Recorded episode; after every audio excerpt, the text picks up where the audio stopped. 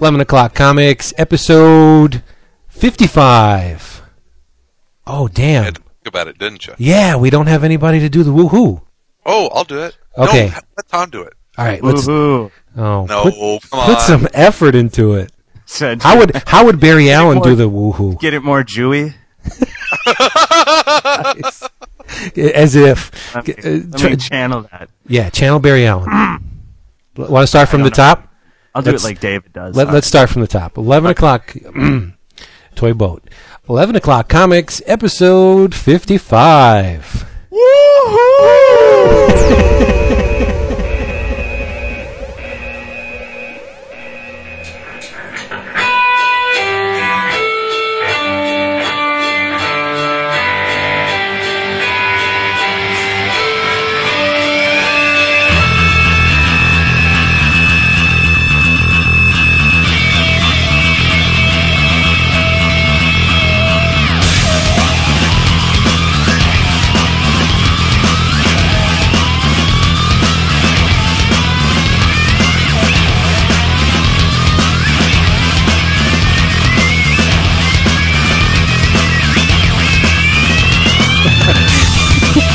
Uh, the meters are in pain.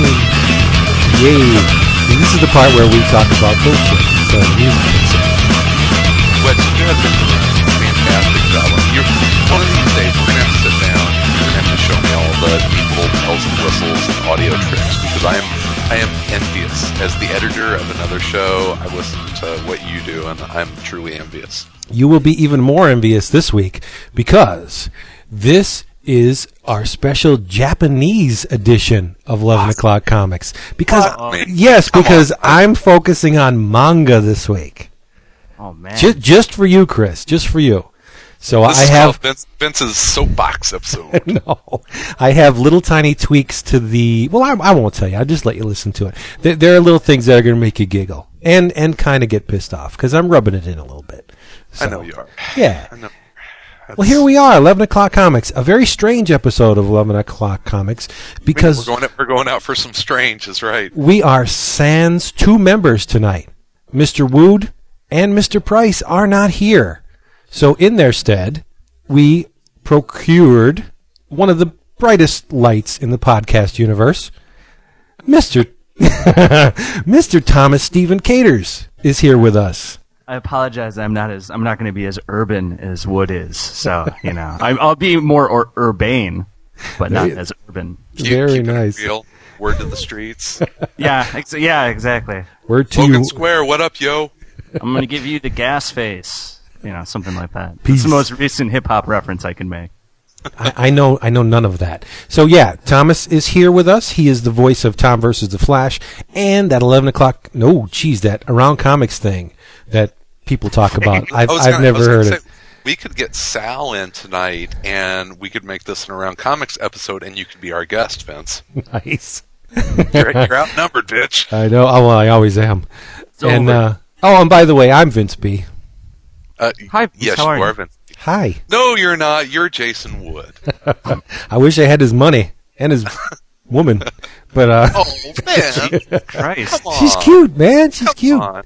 Your Nah. your wife has had a had a rough week. so- She has. She has. But it's tough love. I'm trying to Well- strengthen her. I would argue that every week's probably a rough week if you're married to Vince. Probably It's- is. Yeah, It's it's no different. yeah. You sure got a pretty mouth.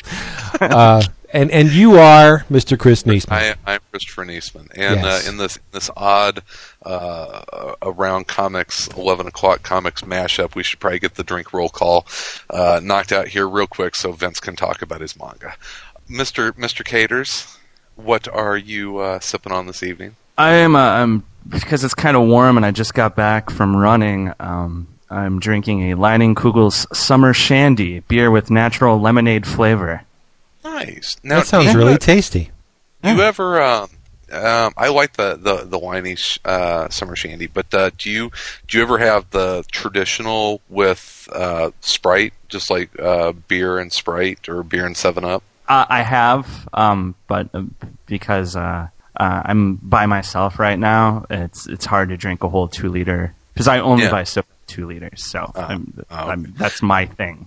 Don't When- when don't it- ask me. I've, I've got a buddy of mine that uh, we uh, we go and we'll watch rugby in, in the morning, you know, like live rugby, which Mistake. here in, in, in Chicago is like eight o'clock in the morning. And so we'll go and everybody is drinking at like eight o'clock in the morning, and you usually have you know beer shandies, which are their morning beers, you know. And have a Bloody Mary and and a, and a, and a beer shandy. I have a feeling you can make anything a morning beer, Chris. I don't think I- you need a special recipe to cross that line into. it is yeah it's it's not a real big stretch and uh, and I'll tell you I'll I'll, I'll go next uh, because I am drinking uh, a beer that I just found which is is remarkable. And it, and it says that right on the uh, on the label actually. It is from the uh, Breckenridge Brewery and it is their remarkable vanilla porter. And I've been drinking a lot of porters coming out of uh, wintertime which is a a really hearty um, thick dark winter beer is, is how I think of it. But this is their vanilla porter, and it has just an amazing vanilla. Um, not even undertones. It, it is it is almost almost up top uh, on your palate, and so it Just takes the a, mouthfeel. a uh, mouthfeel is good. It's actually not too as far as uh, like dark thick beers, and you're making a fucking joke, but I'm being serious. Of course no, he no, is. no, no, no, I'm playing the mouthfeel. um, uh, most porters can be can be very heavy and almost syrupy. This uh, this is quite a bit lighter on the on uh, uh, on the- on the palate, and uh, yeah, the vanilla to it is really nice. So I have fallen in love with the Breckenridge Brewery's remarkable vanilla porter. It is That's it the is fun. it is delicious. Uh, Mr. B, I am drinking black and tan. Big surprise because it tastes good. Yeah, Hey, I'm I'm down with that. Simple, simple. Keep it Keep it simple. that's right. Yep. I don't care about the mouthfeel. I just care about how it tastes. And this this beer's damn good. Care about the dick feel.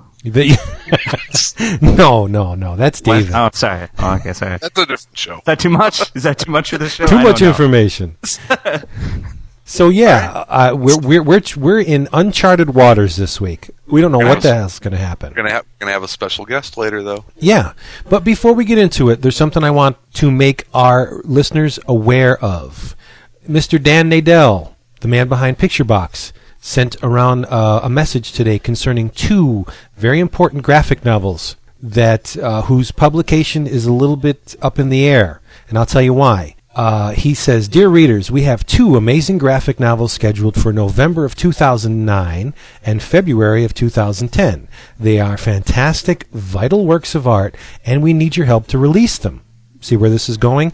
Because of the current um, climate, let's say, at Diamond, the, the smaller guys are having trouble meeting that minimum order. And so Dan came up with an idea to have those interested parties prepay for the books ahead of time, which will guarantee the printing of these things. Uh, he goes on to say, Powr Mastrs Volume 3, 104 pages, continues CF's visionary narrative about the complex relationships between mysterious beings in a place called New China. Now, I've been talking for a while about Powr Mastrs 1 and 2, never on the show, but behind the scenes. If 1 and 2 is any indication, 3 should be fantastic. And one of my favorite artists, Mr. Brian Chippendale, has a 650 page 5x7 magnum opus called If and Oof. It's a sprawling, hilarious tale of two pals wandering through a desolate, hostile landscape. He says these two books are among the best graphic novels of our time, but they need your support. Like a lot of publishers, Picturebox is looking for new ways to navigate the current terrain. To that end, we are attempting to raise money for these books ahead of time. It's a, it's all an experiment these days. So we are looking to you as a community of readers to help make these books a reality. Everyone that orders advance copies of one or both of these books up until August 1st will receive the book itself and a signed silkscreen print upon the book's release. Everyone that orders in advance by June 20th will have their names hand lettered in the book with their corresponding level of support. We need about 400 people to get to make this a reality, so let's come together as a community. Now, you can preview both of these books at Picturebox. That's pictureboxinc.com. There are four ordering options. One, just buy the books. Everyone that buys one of the following receives a silkscreen print and their name will be in the book. Powr Mastrs is 18 bucks for the book and an original silkscreen print by CF And Brian Chippendale's book, If and Oof, is twenty nine ninety five. Plus, you'll get an original silkscreen print. Or you want to jump to level two for 45 bucks. You can buy both books and receive both prints as well as a discount off the retail price and your name in the books. Level three is 80 bucks. Now this is where it starts getting cool. Tote bag? Th- Is this No. It does sound like the PBS pitch, doesn't it?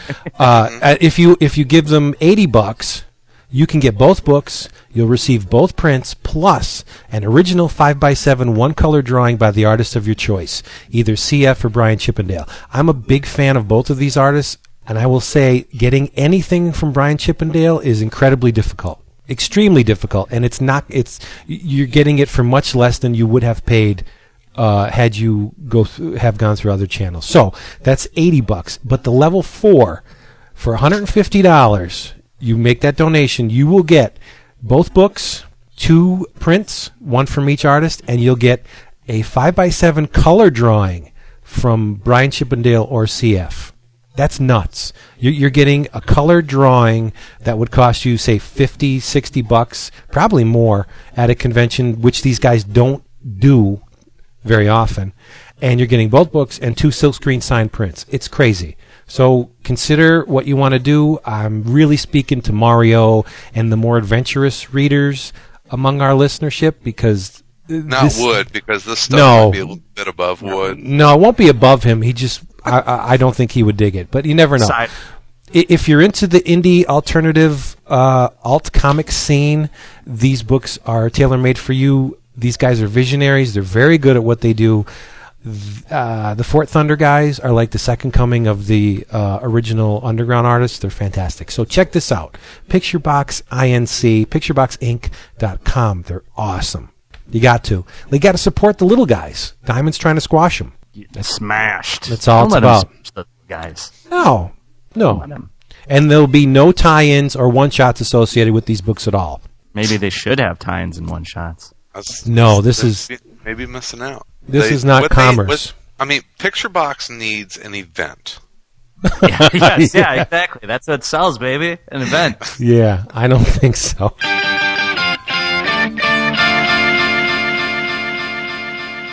Hello, Level Plot Comics. This is Frankie the Buildinator. I'm just calling to let everyone know that Douglas Rushkoff, author of such buttes as Vertigo's Testament and Club Zero G, which is his own little graphic novel, will be at the Warner Library in Tarrytown, New York, between 2:30 and 3:15 on May 9th. Uh, Warner Library is in Tarrytown, New York. That's Westchester. For those who don't know, so if you live there, or you live near there, or if you're willing to travel, stop on by. And make sure you come, and since I work there, stop by the circulation desk and say hi to your favorite buildinator. But go see Douglas Rushkoff first. He deserves it, not me. And that's all I called for, boys. Peace. So that's just my pitch for this week because it's something I feel very strongly about, and I thought you guys would like to know. There you Right, go. I, you know, you piqued my interest. I'll go. I'll, I'll check it out. So I know that you love the Picturebox. So Oh, I do will, so love them. I will. I will check it out. And I will eventually get around to talking about Powr Mastrs Volume 1 and 2 because, as I said, I know when I start going down certain roads that Chris doesn't want to travel down, he kind of gets. you you do. You get a little bit, uh, not upset, but you get a little Man, bit some- fidgety. fidgety. Some somebody has to give you shit. I know. It doesn't That have to be you. Well, it may be You're- part of my part of my job here. Even though I tell you what, you and Chris Burnham need to like curl up in bed together and read Beanworld to each other. That's okay. I bought Bean World just past Ooh, weekend. Good I haven't read Hey. it yet. boy, Thomas. I Yeah. bought it, Vince. I bought it. I'm looking at it right now. Good boy, Thomas. Yeah, but you're never gonna read it, Chris. Oh, come on! Yeah, you You're- know what? You're reading your old Secret Wars issues again. Why is this No. fucking thing a hundred dollars? Why? Why? Why? Yeah, well, I'm son? fucking pissed. I'm still pissed about them. They can they can suck it. Um, it is So not a value. anger. It is not a value at a hundred dollars. So See what I did? Did you get it? Um, damn it! I'm poking the pinata and the candy's starting to drip out. Chris, no, did you buy it for hundred dollars? no, fuck no. I'm not gonna. No, I'm not gonna buy it for seventy five. Or I would. I would. Don't get me started. No, Okay. I'm not gonna. I'm not. How gonna much the would you pay for it, Chris? How much Um, is Secret Wars 2 worth to you? cash yeah, how much money- would? cash money, uh, I'd spend forty bucks Cash money. it. Y- yes, cash money. Yeah, On the just barrel money, head? Chris. You're speaking to Tom. Just keep it on my terms, right? Um, I'd spend forty bucks on it. How much cheddar would you drop? On Secret Wars 2, really? No, no, no. Secret Wars, the first one. Oh, okay. All right. But So- 2 no, was the so- one you were complaining about, Oh, wasn't it? I it? was complaining about one. It was twelve issues, and the omnibus was hundred bucks, which I thought was way. too much. But speaking of being challenged and expanding your horizons and Yeah. and all that crap, um, Tom did this recently, and that was by picking the Adventures of Luther Arkwright as our as our book club Excellent over choice. at uh, over at Around Comics, and we talked about that. I think that episode might be out uh, same time as this one. But Tom, I got the um, um the radio drama from Yes. uh, Big Finish Productions in today. I listened to the first disc, and it is very cool. And I think I actually understand the series. Or yeah, I, I think I understand the series a little bit better now after listening to. now? You get it it, is- better.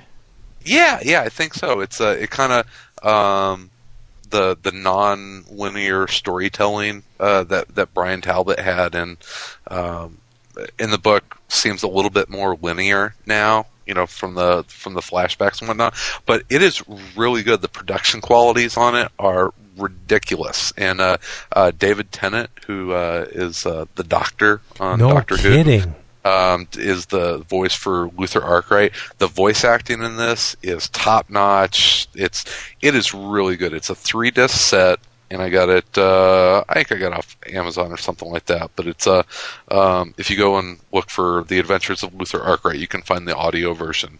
And um, uh, I don't know how many are left in print, but it was it's cool, man. I'm I'm looking forward to listening to the rest of it uh, on the drive time tomorrow. So once again, Tom, thank you for challenging me and getting me to read uh, Luther Arkwright because it's something that I'll probably read several times. I, actually, this this sort of reminded me of something that um, I wanted to ask Vince. Actually, Hi. is this breaking the format? If I ask you a question, Vince, There is no format. there is no format. Right. Okay, so I, I've been um I, I've been enjoying the uh, Invincible Iron Man book, and, and sort of in spite of the Larroca art, which yeah, still I, I still don't know what Norman Osborn looks like.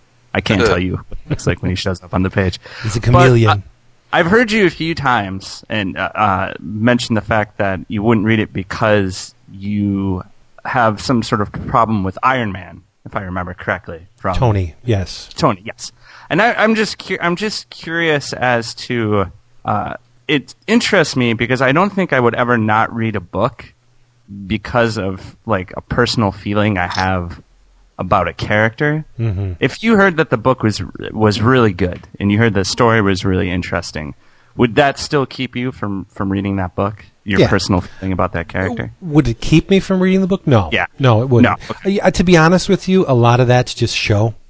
I just have uh, the chip on the shoulder for Tony Stark just because, you know, I've I've started that little skit kind of going. with you, wi- yeah, with you and and Derek. Did I just did I Right, just part right. the curtain? Did I Yeah, just you did. did You, you're pe- you're uh, Oh, looking under my dress Christ. a little bit. No, it, a lot of it I'm isn't. pulling the threads.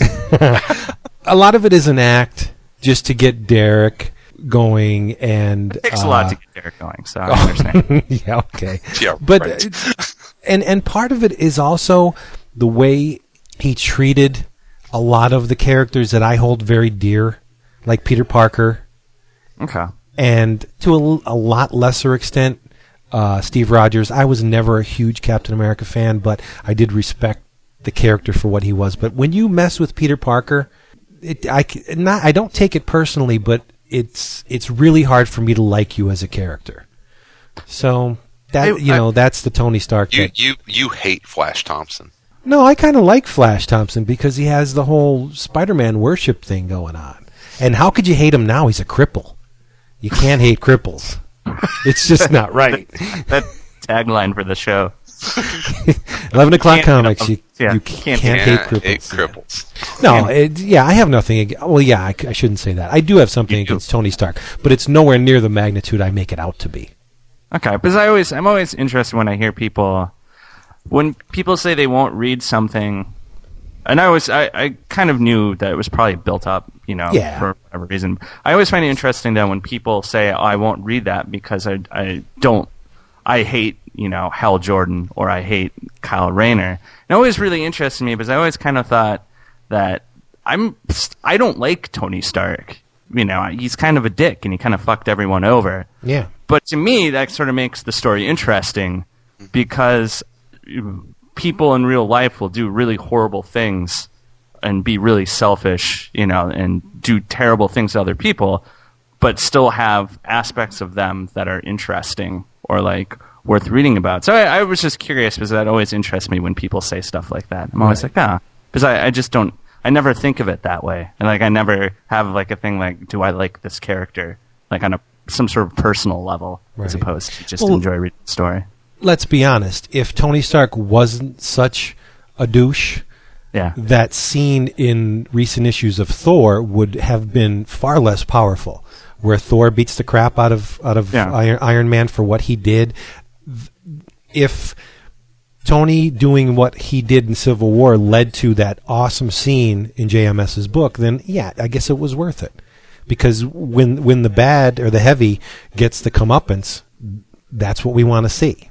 Well, you know, I, I, I think that was a very conscious effort on Marvel's part. I think that, uh, and I think that uh, Quesada had even talked about this in in uh, some interviews or a cup of Joe that the Marvel universe had become too um, too friendly.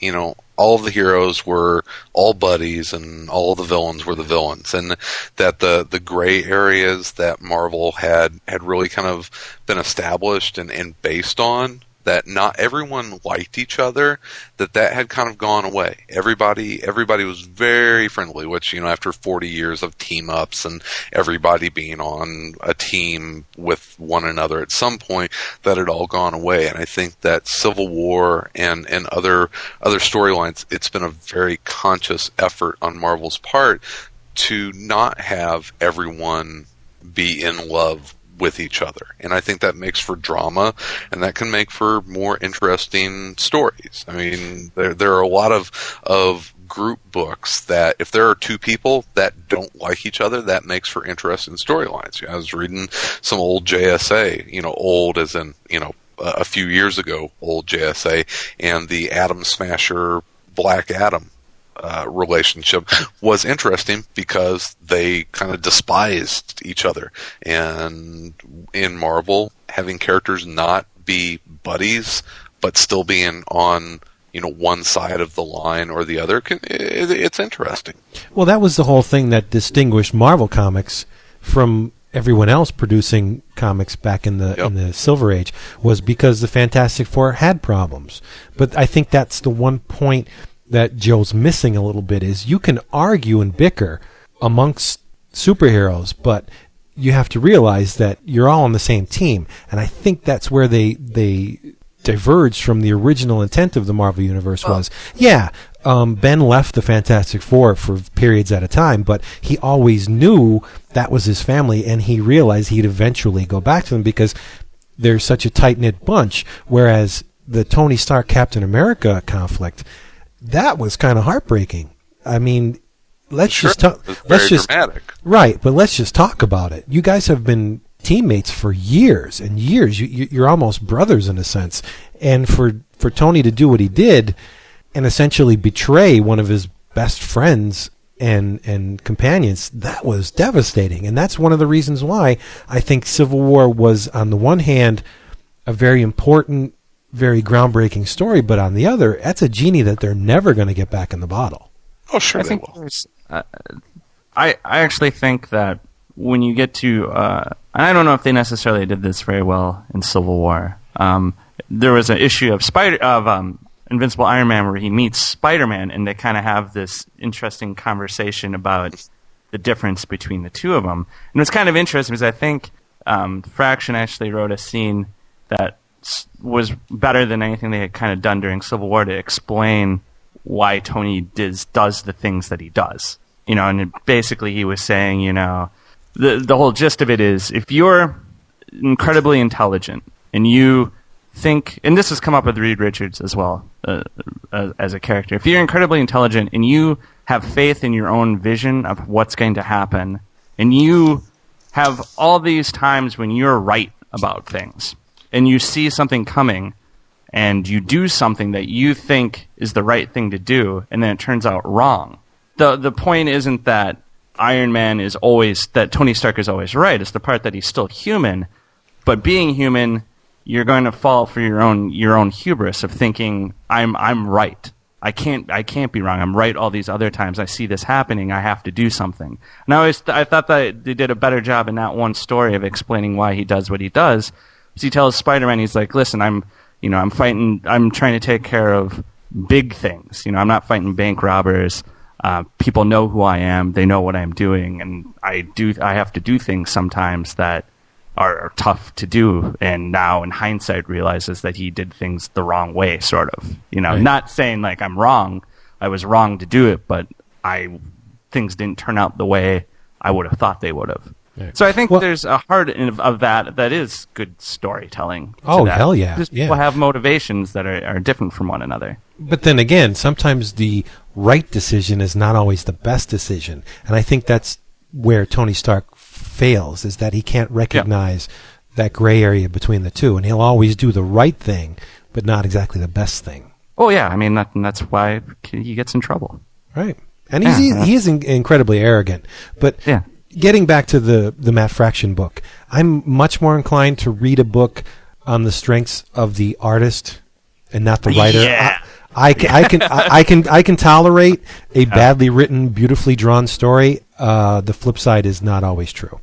Yeah, that's, So- I, yeah, I can see what you. Uh, Yeah. I mean, I don't think it's not I, storytelling wise. It's not bad. I mean, I've read books that looked prettier that do a worse job of telling a story this week, but I mean, just from aesthetically, I, I find it just sort of unpleasing to the eye. Right, Mm, right. The faces, the like Tony without a mustache. I mean, really, he should still look like Tony, just without a mustache. Yeah. You know, I feel that he doesn't look anything like what he did before. Like sometimes characters come into a scene, I don't know who they are until they talk. You know, and that shouldn't. You know, model sheets. I'm doing the David part now. Model sheets. let, let, model let's, sheets. let's bring in Garcia Lopez to do some. Yeah, Oh, exactly. speaking Norman of- Osborn. People may make fun of that hair, but guess what? When you see a dude walking with that hair, you know, You know he's who- Norman Osborn. There's no doubt. Unless he's Yeah. younger, and then you know it's Harry. Yeah, exactly. Yeah. I mean, you can make fun of the hair and be like, "What kind of hair is that?" But it. I mean, It's it Norman works. Osborn's hair. Yeah, it's Norman Osborn. That is Norman Osborn. You know, that's Very that's distinctive. yep. yeah, that's how it works. I, I kind of picked up on where Chris was going with the Jose Luis Garcia Lopez. I could Ooh. not be more excited about Wednesday Comics. I agree. Yeah. Yeah, it's gonna be awesome. It's going to be very special. I just hope everybody can bite their tongues a little bit at the at the cover price and just buy it because it's going to be well worth it. And 12 issues by it's going to be a showcase of amazing writing amazing art it's going to be in a format that is completely different than anything else that's on the shelves and it's going to be something that people are going to talk about for a while I haven't Uh, seen Right. that piece of art from that. no, no, that's the Karl- thing. oh my god the Karl Kerschl flash the the silver age flash pages or page that that that he previewed D- tom did you just did you just sit there and go fuck yeah Yeah, I'm gonna Gorilla read all Grodd. that. And it appears the Flash chases a subway car to catch two gorillas holding a box, uh, two chimps holding a box inside of it. I mean, that's. It, it's all over. You got gorillas in there in the Flash. Come on. Yeah. But the the It's all- Paul Pope, Adam Strange page. Yeah. Oh, Oh, dear yeah. lord, that thing is phenomenal. The, the Kyle Baker Hawkman. I mean, it Mhm. all it just Yeah. looks amazing. You know, I I was thinking about this with uh, uh, Jose Luis Garcia Lopez. Do you think if he had an easier name to say or remember, that he would be more popular? That's a good question. I don't know.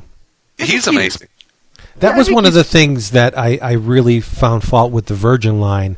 They had these phenomenal artists, yet they kept their Indian names, Uh huh.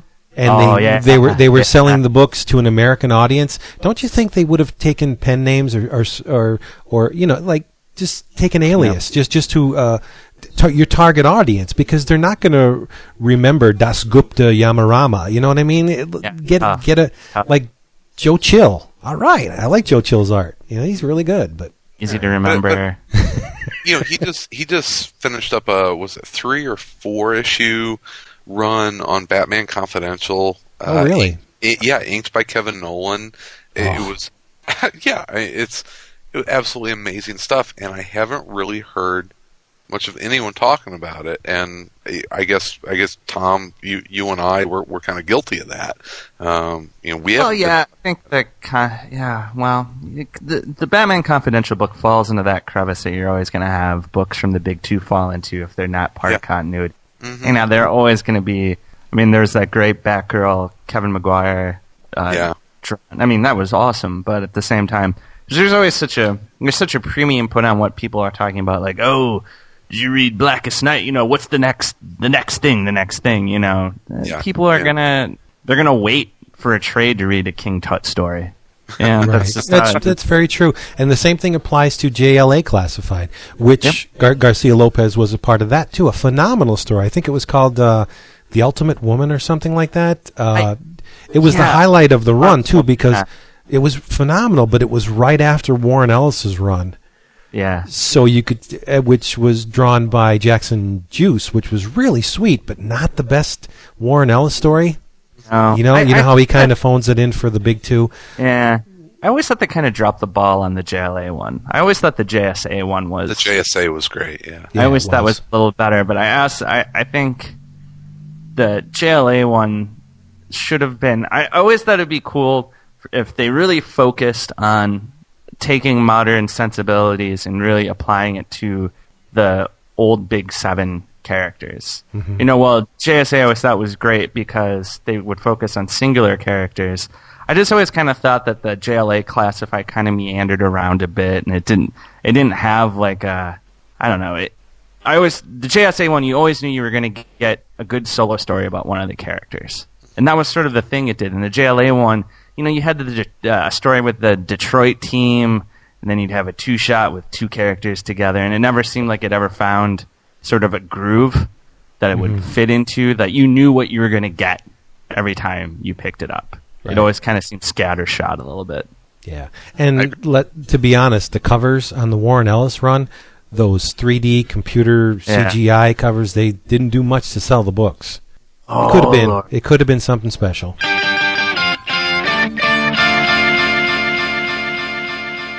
11 comics. This is uh, this is Skottie Young. Uh, been listening to catching up on some old episodes from you guys while I'm working on uh, the Wizard of Oz, and have been enjoying it. Uh, two things. A, uh, I like the show. Keep it up.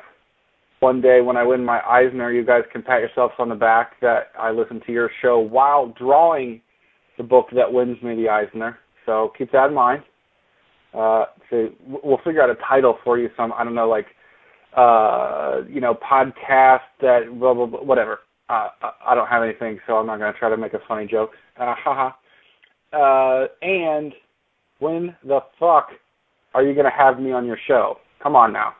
I've been on every podcast that has to do with comics except 11 o'clock comics.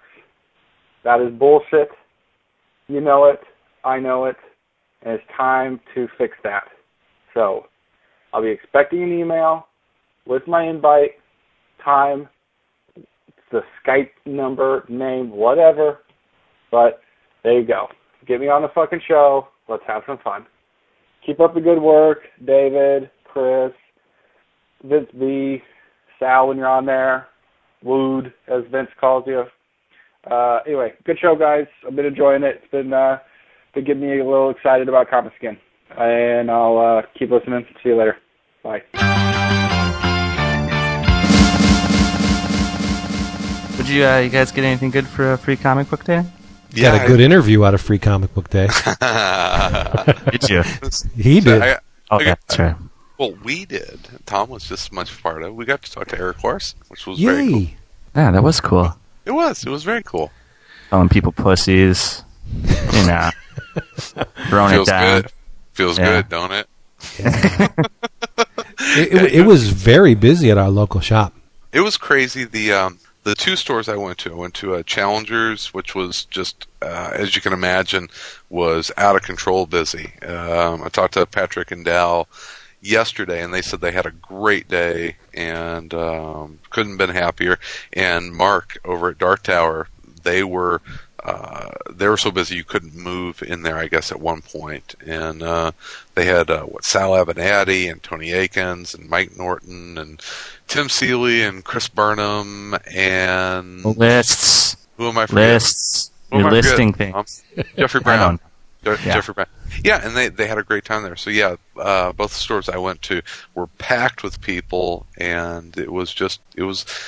It's really amazing how Free Comic Book Day has turned into this annual event that it, it's almost like the day after Thanksgiving for comic book retailers. And for a lot of people, it's turned into their big retail day of the year. There's one thing to be sure of on Free Comic Book Day. Well, there's more than one thing. Uh, free comics and Yes.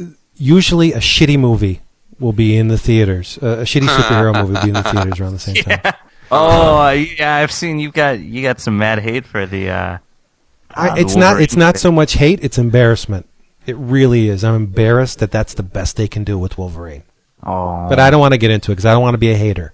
I just let's just say I just did not like it. Well, our, our, our, our guest who uh, will be on later uh, in the show with us um, is that's actually I believe what he is doing right now. Is wow, I that. so I pity him. I pity him. Yes, I do. pity the fool. Pity the fool. You know, I didn't get my Blackest Night yet. Oh, you didn't? Okay. I, Then I we'll- got it. No, you can say whatever you want because I've I've good. already heard a good a good chunk of it. Uh, DCBS shipped my books on the Wednesday, and Free Comic Book Day was on the Saturday, so I have to wait till next month to get them. Ah, I see. I see, my friend. Yes, See, see. but I did I did snag the Marvel Free Comic Book Day offering that Avengers book. Sweet, Jim Cheung clone that man. make more. Exquisite artwork. Yeah, I didn't read Uh, it yet. did you uh, did you grab the um oh gosh uh, Savage Dragon. no no no no uh, Love and Rockets No, because I had all the stuff in there. I think it's all reprints, right? oh is it okay I'm pretty sure that it's all culled from the new Prestige uh, format series. oh okay okay yeah, the it's it's new- in the same format as the, new Comics Journal. in the the new Tales of Old Palomar stuff that's Yes, that's out? from the the Ignatz line. Yeah, Ah, great okay. stuff. I, I was he he didn't really have many of those. He had maybe about five or six, and I didn't want to take one if I already had. it. I want somebody else to experience that. If they Sure. can get another sale out of that, that that's what I want. let me uh, I, I grabbed the uh, crap here the Dark Horse Aliens Predator flip book, Uh-huh. and I, I grabbed the Avengers. My kids got the Boom Studios Cars book. yeah Uh, absolutely. Vinny got the IDW Transformers, and um, Mia picked up the Bongo uh, Simpsons comic. That's a, that's a must have every year. And Um, she Tom, said, "It's awesome, Dad." Tom, how, how do you like the uh, the Savage Dragon?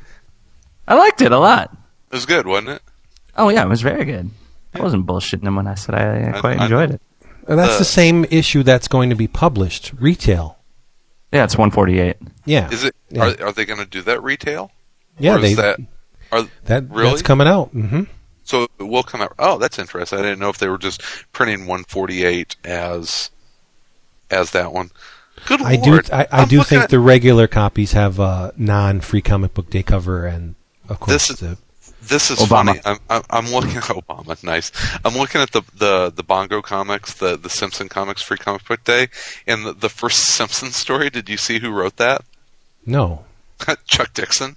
no kidding. Yeah, Are there homos in it? I don't know. This is a non-gay Simpson story.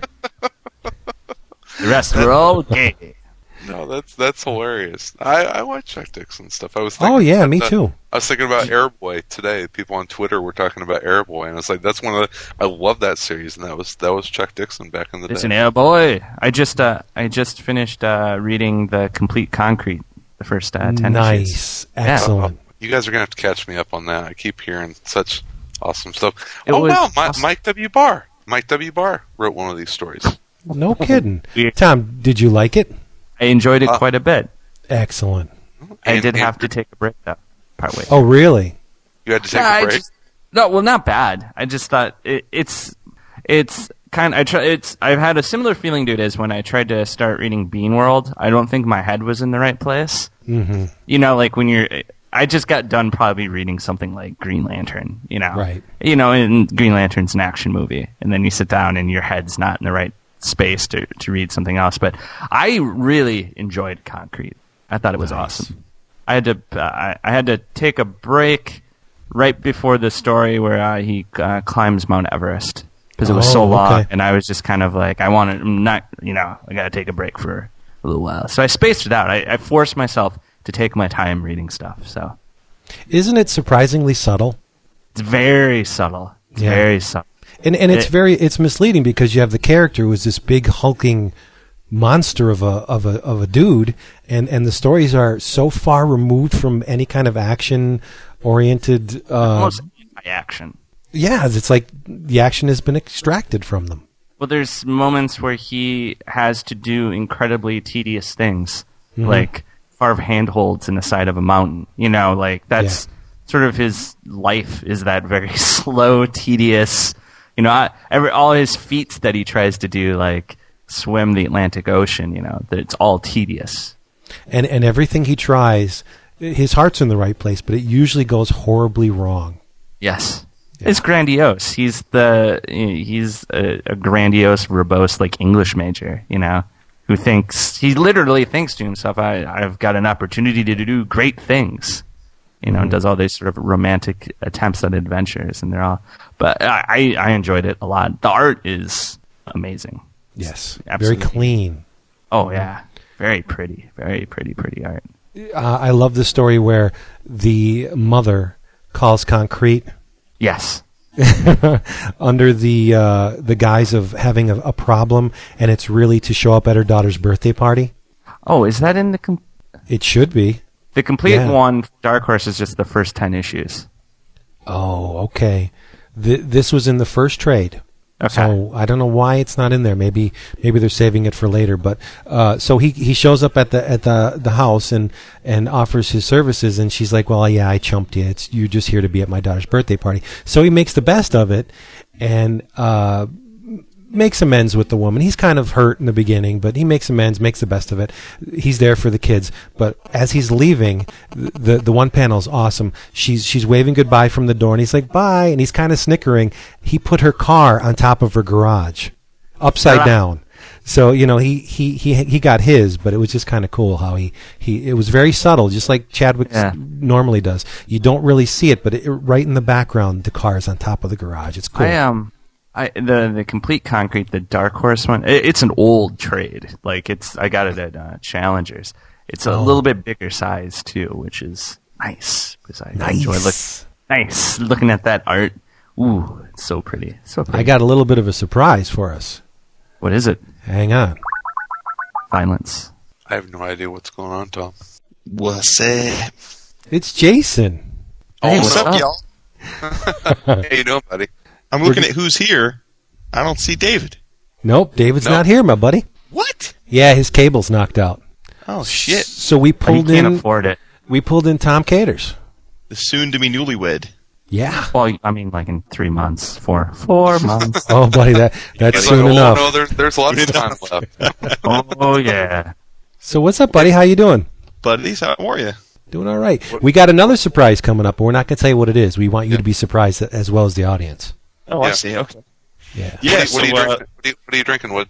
uh, I'm actually drinking some wine because it was my wife's birthday and we had a nice dinner here, and uh, she fell asleep, which is why I'm here.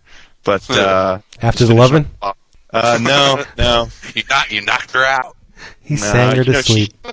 She, she did, she had that whole thing where she fell down the stairs, so she's still uh, not quite sh- ready for loving yet. I should because you're rough. I should feel bad for for even insinuating that, shouldn't I?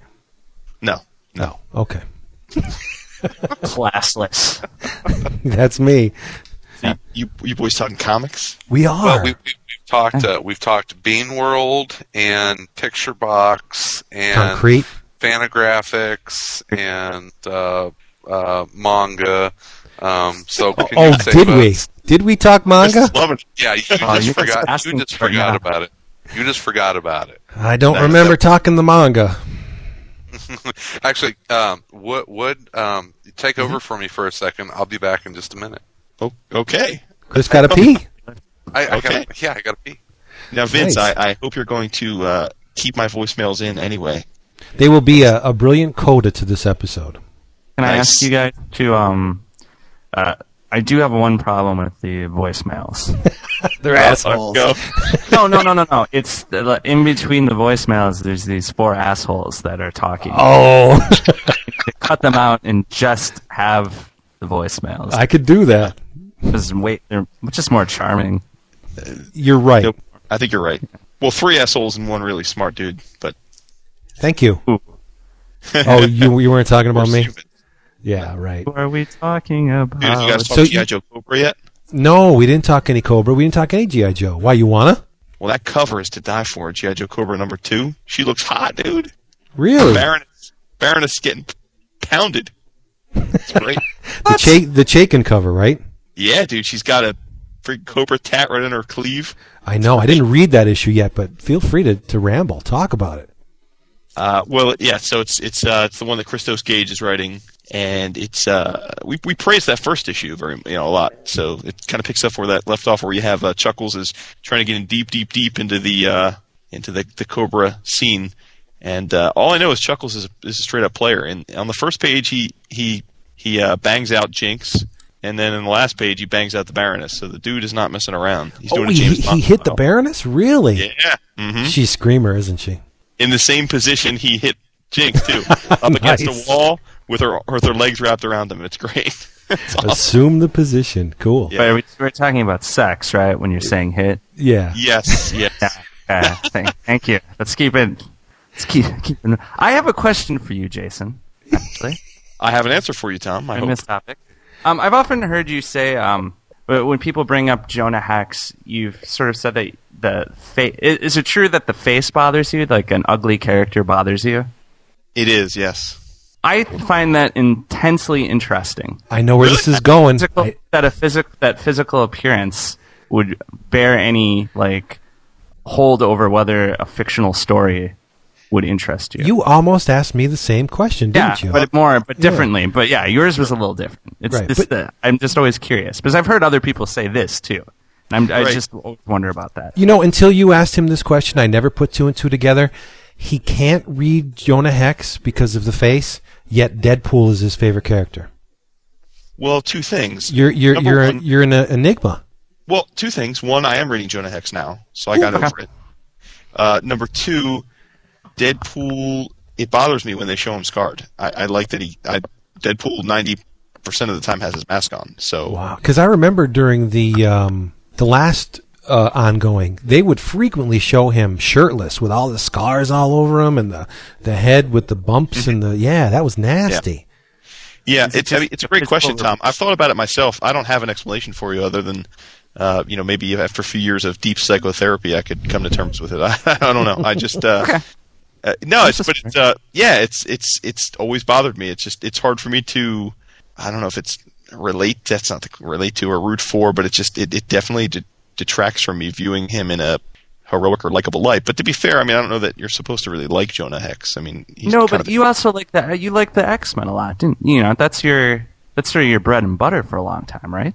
Uh, yeah, well, that was my that was the first, yeah, the gateway, and then I would say, and then the, then the Avengers, and you know now everything. But yeah, the X Men are definitely what I hold. Because I always think that, uh, well, not that they ever actually did it. You know, they never made the X Men ugly. Kind, you know, Except for Not Neek. Never, they, they Not for never long. do, they never doom patrolled the X Men really. right. I make them kind Well, of. Morrison they did a came little close. Like there were They're in guys there. like Maggot and and the the Quitely the Quitely X Men were Oh yeah, definitely cool with the the Morrison X Men. So Yeah. I was I just find that interesting. I find that interesting that you have that. There's nothing wrong with it. I'm not. I'm not. Ju- hey, listen. This is a safe place. judgmental bastard. not judging you. I'm just curious. I just I was just curious because I've heard you say it a few times. We're in a safe place and we can all share our feelings. All right. So let's Next week on share. AC Katers, and be like, that wood is a fucking surface level. No, no, bastard." no. I would I would all ne- I would say that him. right to you. I I would know. say that directly to you. Uh, Didn't I tell you he Yeah, was the watcher? Tom observes. He is. He's a wat. He's he's he's Uatu. Yep. Because I had asked Vince earlier Walk two because he, gators. He had been talking about Iron Man, and I I sort of asked him the same question about, but his was more if you don't personally like a character, like does it affect your ability to read a story even if the premise of it is interesting? You know, Right. does personal likability factor into it? Because I just don't think that way. Mm-hmm. Yeah, I just I, it just never crosses my mind in that manner. So I'm always curious. I'm always curious because I think especially with podcasting, you hear people will have so many different criteria for why they read stuff. Sure. You know, some people will be like, I read a Green Lantern story seven years ago and I didn't like it and I will never pick up another one. And that's Yeah, fine. I mean, it's not a big deal, but people have so many different ways of thinking about what, what they purchase. I'm always curious about people's little idiosyncratic things that they do. Mm-hmm. Mm-hmm. That is You know, like, that maybe- is fascinating. You here recently, you, Tom has been delving inside of the mind of the the the comic book fan. Comic reader. Oh, that's like- a scary place. tax, tax season's over. Tom has a chance to actually think about things now. I don't think I've ever bought more than four issues of the Avengers in a row. Really? Like I always try, it just never, it doesn't work. I don't think they're bad. It's not like And I'm that like, fascinates I me because to me the Avengers are the quintessential superhero team. Oh They're, no, Yeah. they're JLA. the, they're the JLA of Marvel. Um, Tom, did you like Geoff Johns' Avengers run? I, I, I probably bought four issues.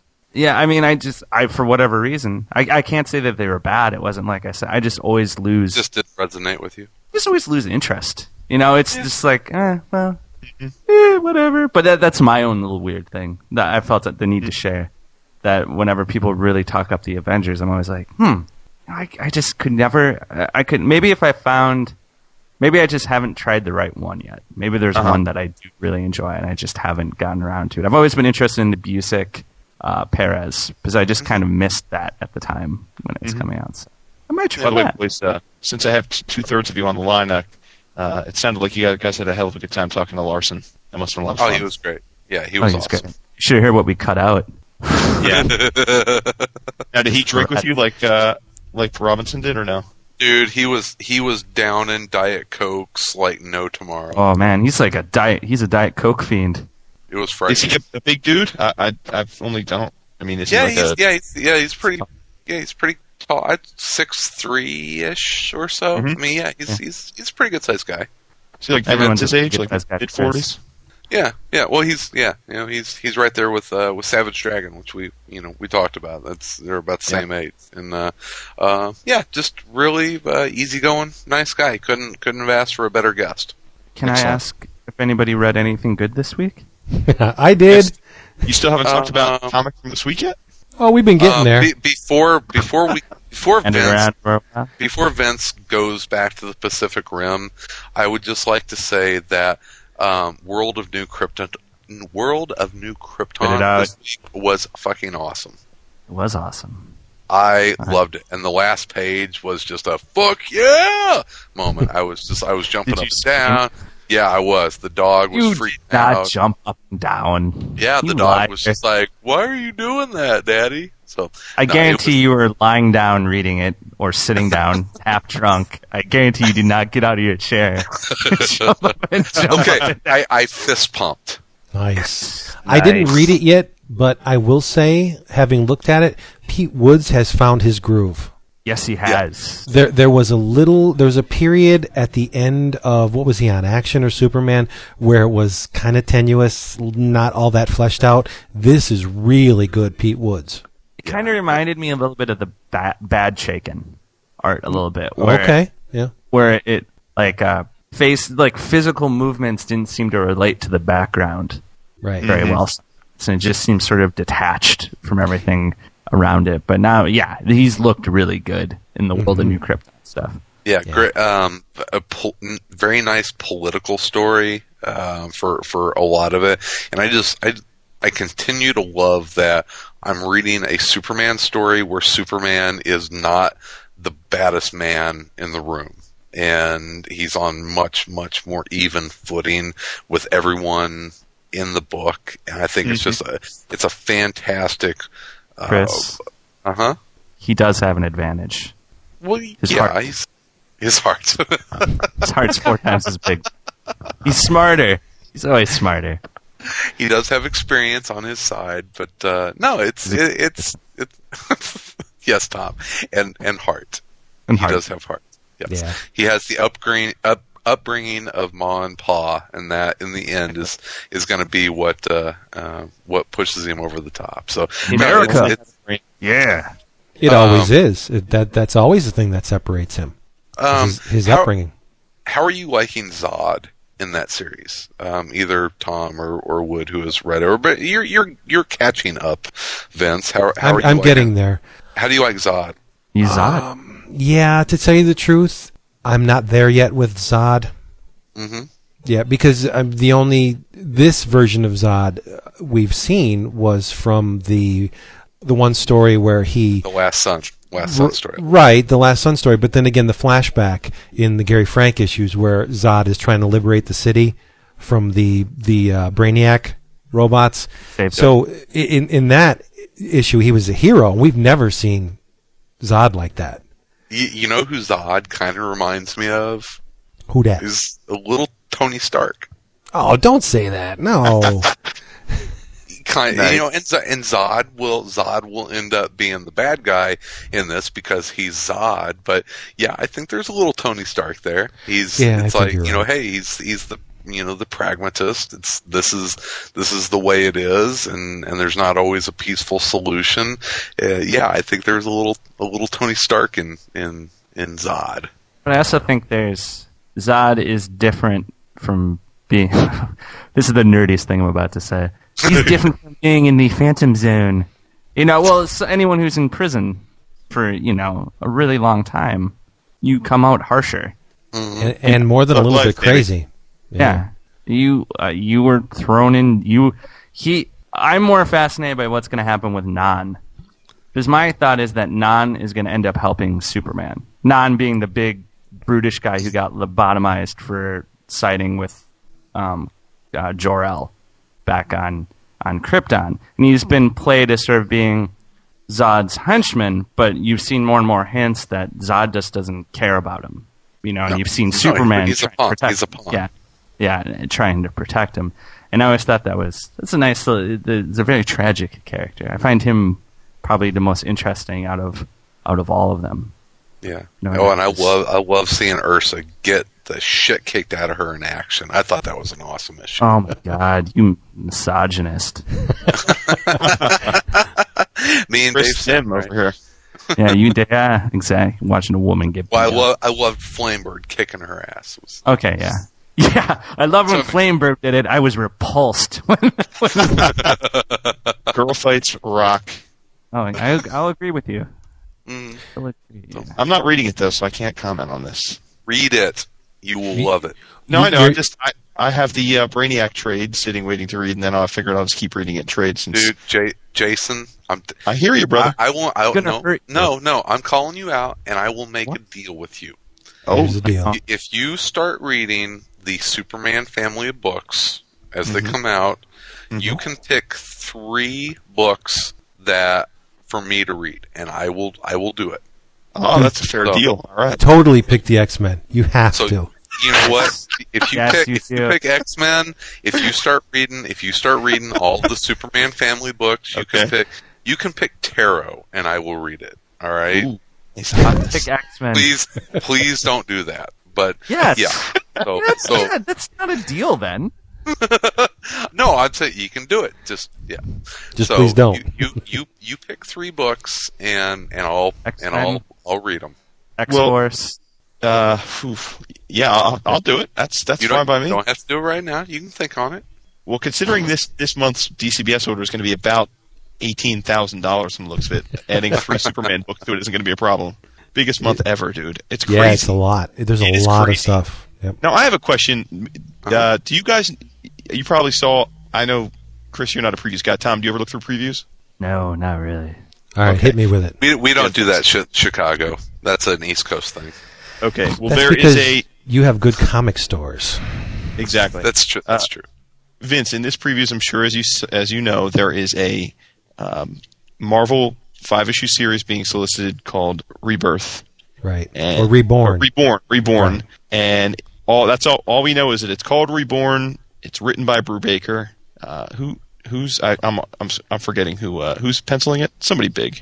Um, I You knew, remember? but I don't know now. Is it you, Leinil Francis? You? I don't think so because that I would have remembered. Uh, hold on, I have the preview sitting right here. Uh, the fuck? But anyway, it's okay. Reborn, uh, written by Brubaker Hitch. It's uh, penciled by Bryan Hitch. Oh. 32 pages. That's three ninety nine. It's just a all they give us is the name Reborn. So a lot of people, myself included, were conjecturing it had something to do with Cap. You know, Steve Rogers coming back. It's Right. got something to do with that universe. It would make a lot of sense given that it's written by Brubaker. But someone else told me that they think that it's actually the uh, relaunch of the Ultimate Universe, and this is the new start of it. And so I was going to ask you guys if you had heard anything about this because I was planning on ordering it, but I'm not too interested. If if it is the launch of the Ultimate Universe, I'm I'm not really interested in reading that, and Right. I'd be kind of bummed if that's what this is about. So um, wait, well- wait, and, wait and see then. I mean, it- if you you know if they if, if you don't know exactly what it is, just wait and see.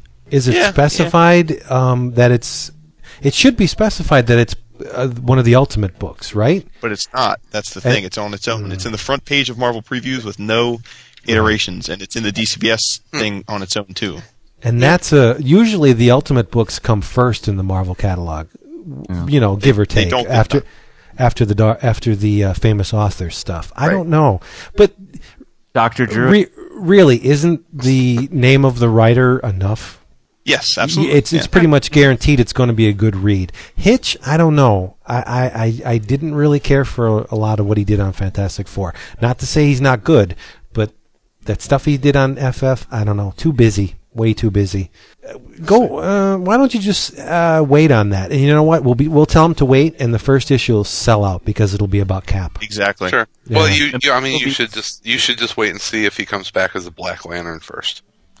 Chris, why don't you use some of your clout and ring up Ed and see what the, all this is about? I'm thinking. Why don't you guys have Ed on Wow. as a guest next week and and uh, shoot the shit with him for a while and find out for us. I'll, Yeah. I'll see what I can do.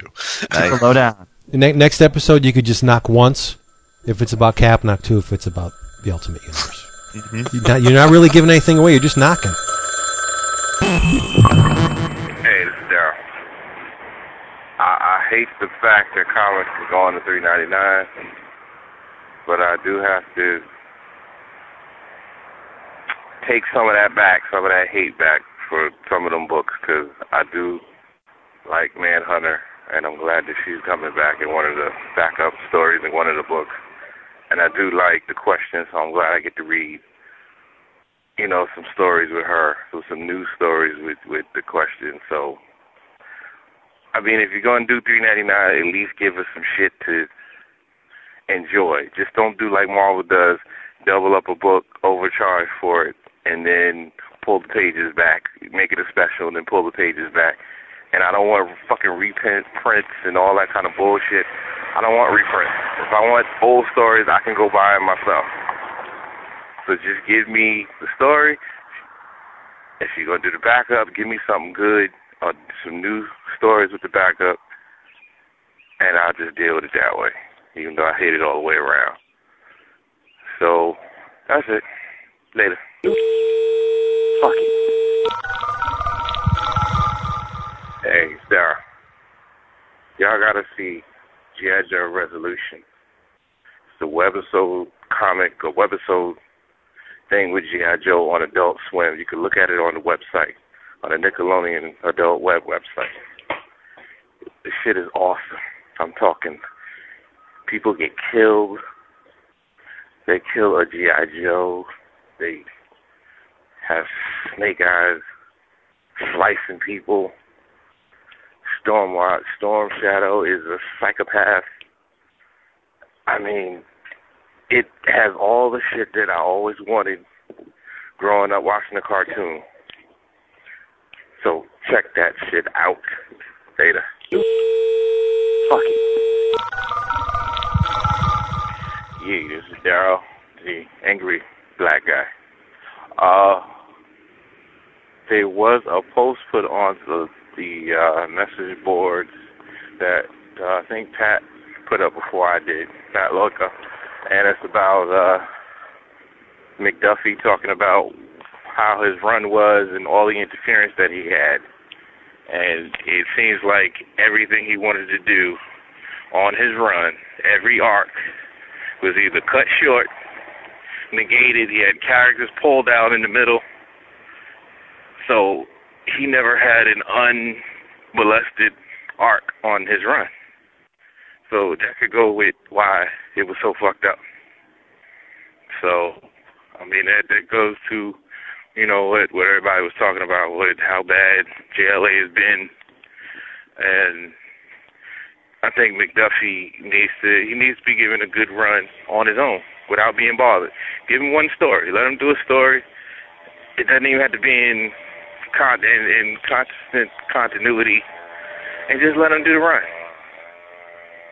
You know, it's fucked up that you, you know, every character, everything he wants to do, you knew when you brought him on there, you're gonna do shit with the main characters. Then you should have told them don't use them in the beginning. But hey, that's what it was. Later. Fuck it. Hey, this is angry black guy down. I do have an angry rant that I have to say about Free Comic Book Day. Now, the store I usually go to, Time Machine in New York, that perfect store.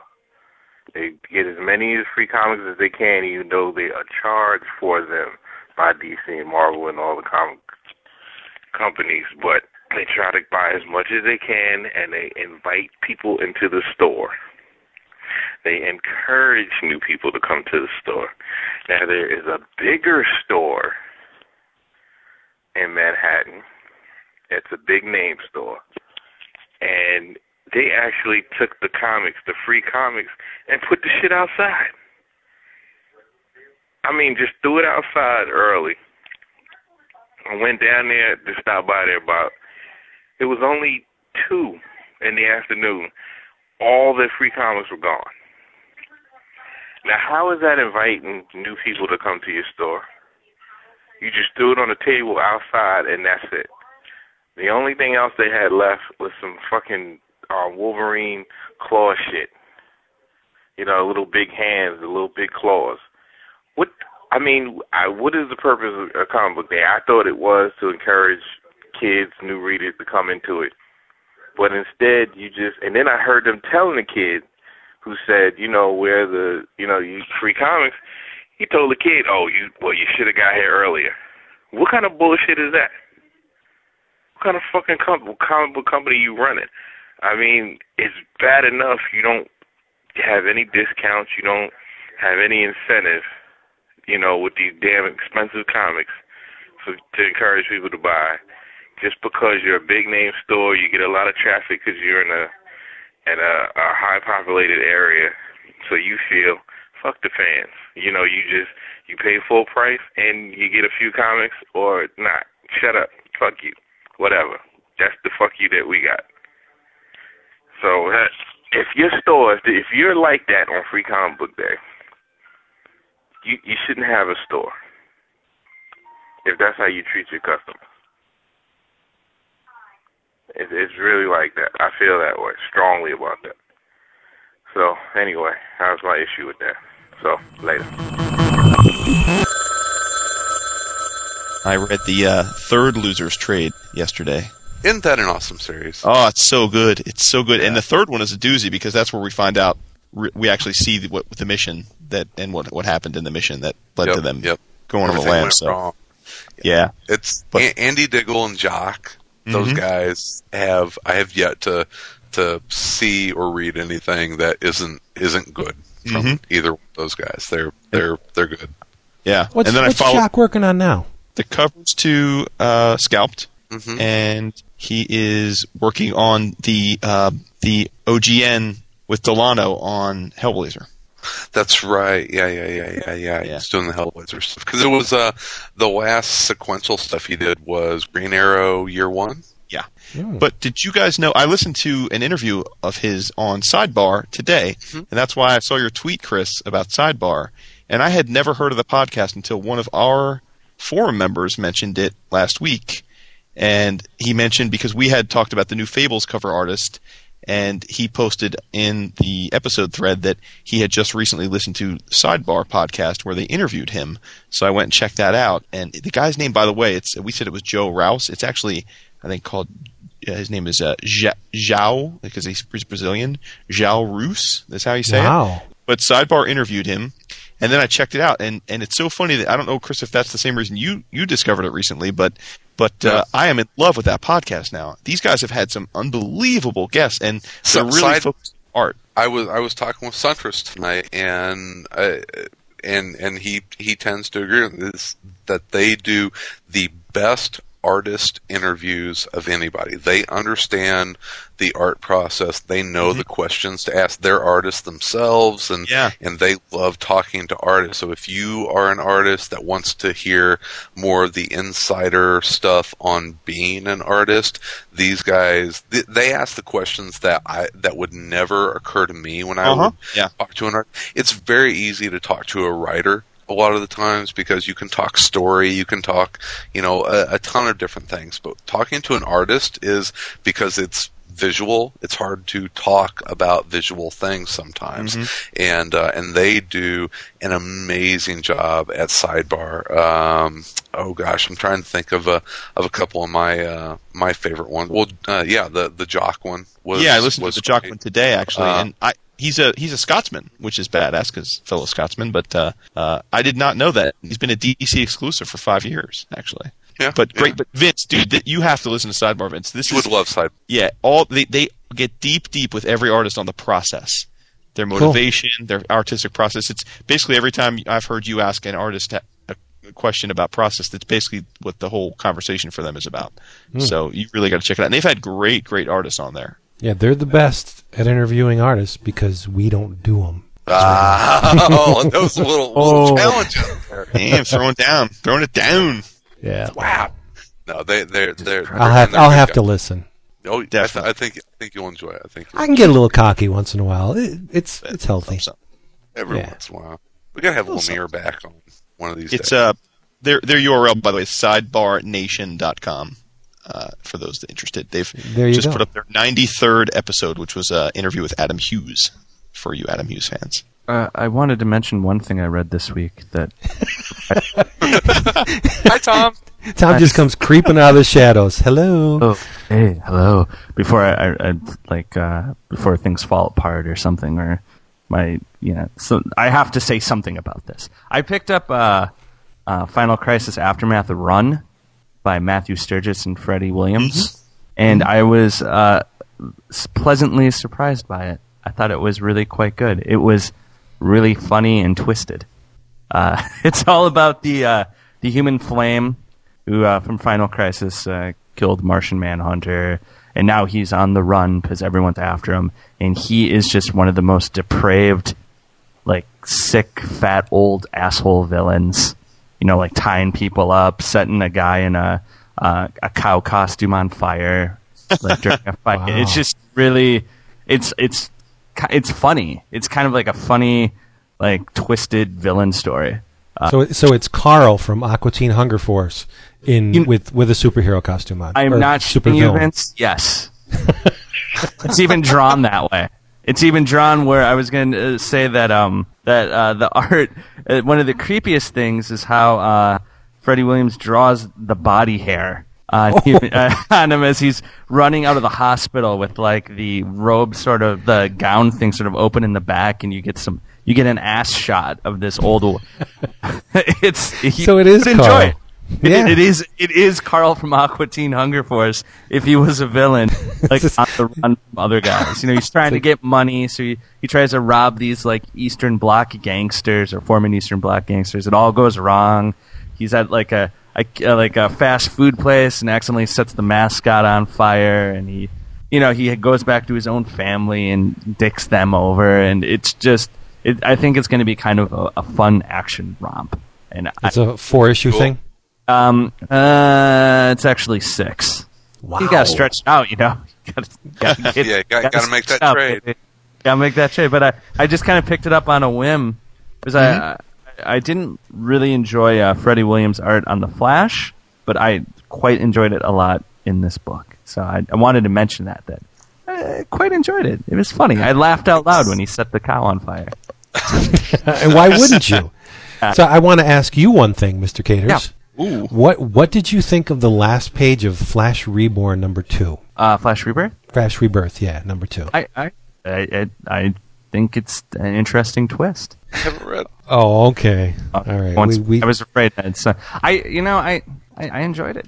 I thought it was an interesting twist. I'm not entirely, you know, I I don't think the end of this story is going to just be Barry Allen is the Flash and you know everything's normal. I I'm don't think beginning to think so too.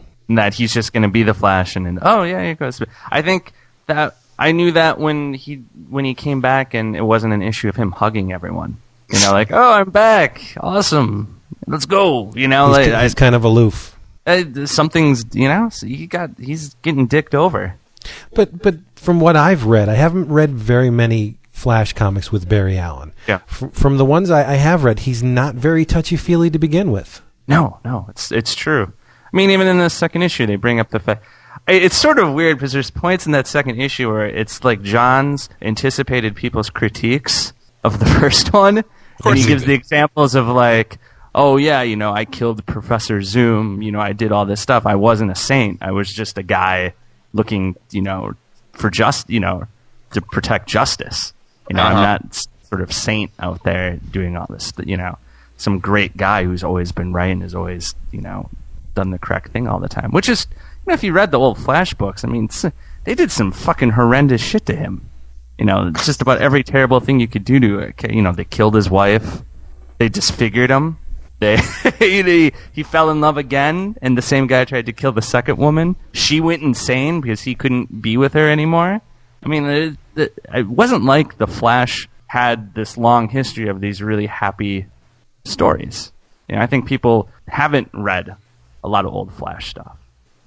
They think it's all Silver Age. It's all like you know, let's sit down and have a banquet, and then the Flash punches Gorilla Grodd in the face. And I love those stories, but that's not that's cherry picking a certain aspect of a character. Not the guy was around for like thirty years. There's a lot of different things in his history if you really want to uh, pick them apart. So I, I enjoyed it. Ethan Van Sciver's art is like being high on a mind altering substance because it's so hyper detailed. It's like, I don't know if any of you guys have ever experienced it, but you see levels of detail that you don't normally see when you're, quote, straight. Mm-hmm. That's what Ethan Van Sciver's artwork is, is to me. The, it's like you're in another realm where you can see beyond surface level into this hyper detailed plane. I, I don't know. I don't know how to better ex- explain it. There, A little in this issue too. it, it's it's crystal clear to the point where it's too clear. Yes. Yeah, Yeah, I, I was going to say to me, to me, he's gotten to the point where he's almost. Uh, I know this may be blasphemous for some people, but and I love George Perez. Don't get me wrong, but I think Perez can. There are panels where I think when you look back at the stuff, it, it's so hyper detailed. It's almost a chore to look at the page as part of a story. I mean, it's great to go back and look at it and see all the Easter eggs, but it's so you don't know where your eyes should go. And that was my criticism of Van Sciver in the first issue. I haven't read the second issue. Is that I didn't. There were times in panels where I literally didn't know where I should be looking to tell the story. I felt like I was just, and, he's clearly, I mean, ultra detailed. So it's I'm not faulting the man for his his chops, but uh, but as a storytelling mechanism, I, I think sometimes less can be more. I mean, I, I really do think that uh, you can have too much on the page, and uh, and, It- and it's think- like looking at a cube and seeing all the sides at once. yeah, It- yeah. It's almost as if you're you're in like five or six dimensions where you could see Mm-hmm. the the we- the breadth and the width and the weight and the it, it's crazy how much detail he puts into the stuff. Sure. Like, you it know, doesn't E- seem even even more than Perez, I would think. yeah, he, as I've kind of gotten, you know, uh, really looked at art and, and hopefully matured as as a fan of comics and the medium, I look at, at people that do less to convey more in comics, and so looking at people like like Darwyn Cooke, um, or, you know a guy like Chris Samnee, that Yeah. it, it is amazing. Yeah, Yep. Toth, that Jock, those Jock talked about that. That's one of his big things: using negative space and less is more. And Sure. you know, you know, you the- use what is not there to uh, to just hint at, at, at lines and and what and form, Mm-hmm. and it's amazing. And yeah, and Van Sciver and and Perez and you know uh, Geof Darrow, those guys are are in another in another camp Well, with I mean, that. to be not fair, not bad. that want that. what's yeah, that? there are. Yeah, yeah, yeah. Yeah. There are people that. Oh, and I do. Yeah, I, Yeah. and I'm not saying it's bad. I mean, I, I loved Van Sciver in on, on the Green Lantern stuff. I mean, I it didn't bother me there. Um, so it's it's kind of unfair of me to criticize him for.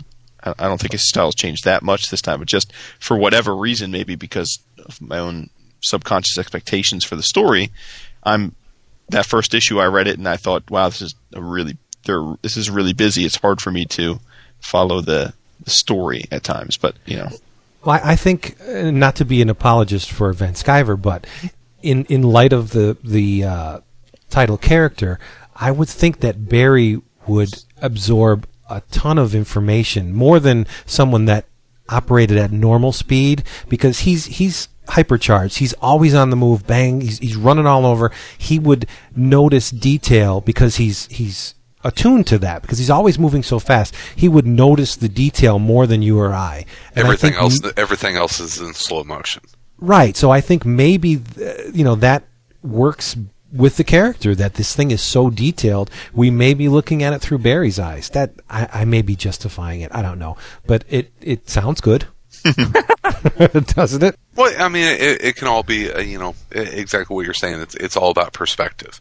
You know, I love uh, Karl Kerschl whenever he does the Flash because it's fast and sleek looking, and and everything's kind of like this, you know, hyper realized blur, and and I dig that. But yeah, I can see I can see the the hyper detail end of it as well. I don't envy Van Sciver. It must be incredibly difficult to put that much information on the page. Tom, I, I've always wanted to know who is your favorite Flash artist. Hmm. Um. I always uh, I, I enjoyed uh, well, Infantino. To me, is sort of the the base of where it all comes from. But I, I always enjoyed uh, Scott Kolins Yes. with Geoff Johns. To to me, that was the best. Uh, I, I enjoyed uh, Ring, Ro- I've had a few drinks. Ringo. Ringo, uh, uh, quite a bit. So those would probably be my my top my top ones that I've always enjoyed the most. There's been plenty of good ones. I shouldn't say. I can't- I'm trying to think of one I didn't that really just put me off. Well, you said you didn't care for Freddie. I, I, were you in the camp who didn't care for the Acuña stuff? Yeah, yeah. I mean, yeah. Uh, uh, I mean, I I think he, his style works good on certain things. I Yeah. I, I just didn't think. Like Uncle Sam. yeah, I thought it was Yeah. great on Uncle Sam. I, Me Too. I, and I like it on the Eternals as well. I just think you're always going to have problems if you're doing a character who's supposed to be really fast and it looks really static. Mm-hmm. I, I th- isn't the Eternals canceled? Yeah. I think it's soon to be yes. If it's Yeah. not, yeah. That's too bad. Oh, did you enjoy it? the, the art's been good. I, I think the story's been a little bit choppy. It's it's taken a long time to get where I'm not sure. I like Daniel Knauf. Oh, I've nothing against you know every, every writer or writing team have you know good and bad moments over if their careers are long enough. So I just He did uh, one. He did one of my favorite HBO series. Sex in the Cat City. House? No, not Sex in the City. Cat House? No, no. He uh, he's the creator of Carnivàle. Yeah. What? Great, Oh, that's right. Yeah, isn't it? Isn't it a? Uh, what is it? A, are they brothers or father son or who? Father son. fa- father Father son. son. Robot And- and- creator. David and I talked about this way back in in the bullpen days. Didn't care for the ending of Carnivàle. I know it wasn't an ending, but Yeah, I, I didn't. around. Yeah, didn't care the way they left that hanging.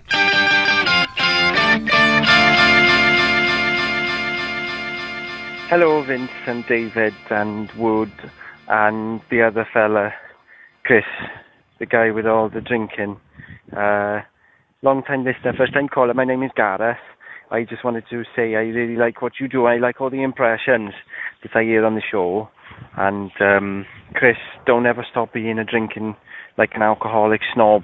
I have no fucking idea what you're talking about when you're doing all the all the posh drinks and that. And um, I understand Yuengling.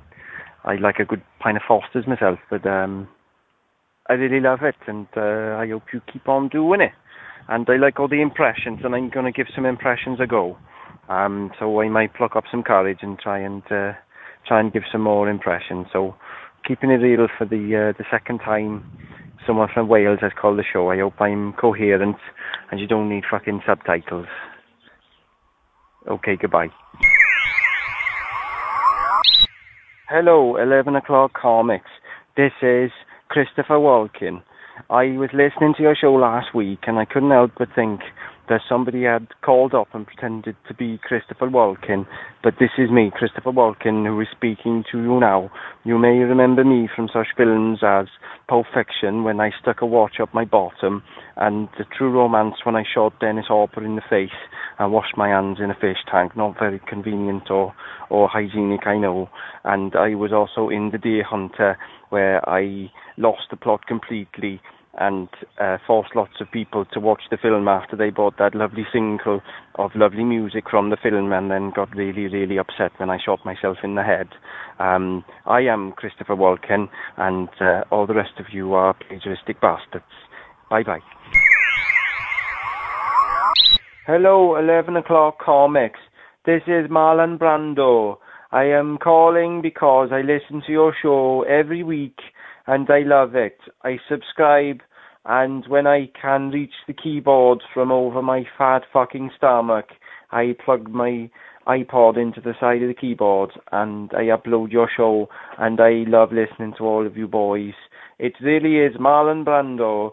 You may remember me from such films as The Godfather, in which I play a large fat man, and also films like Last Tango in Paris, where I play a large fat man who lubes up his dick with a piece of butter and sticks it up a lady's bottom.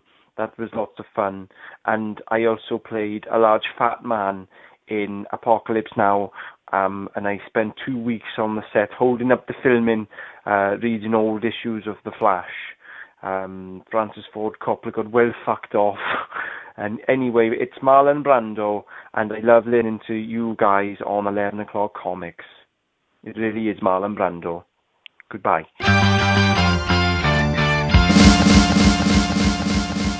Can I complain about paper for a second? Um, sure, Chris. Chris is here.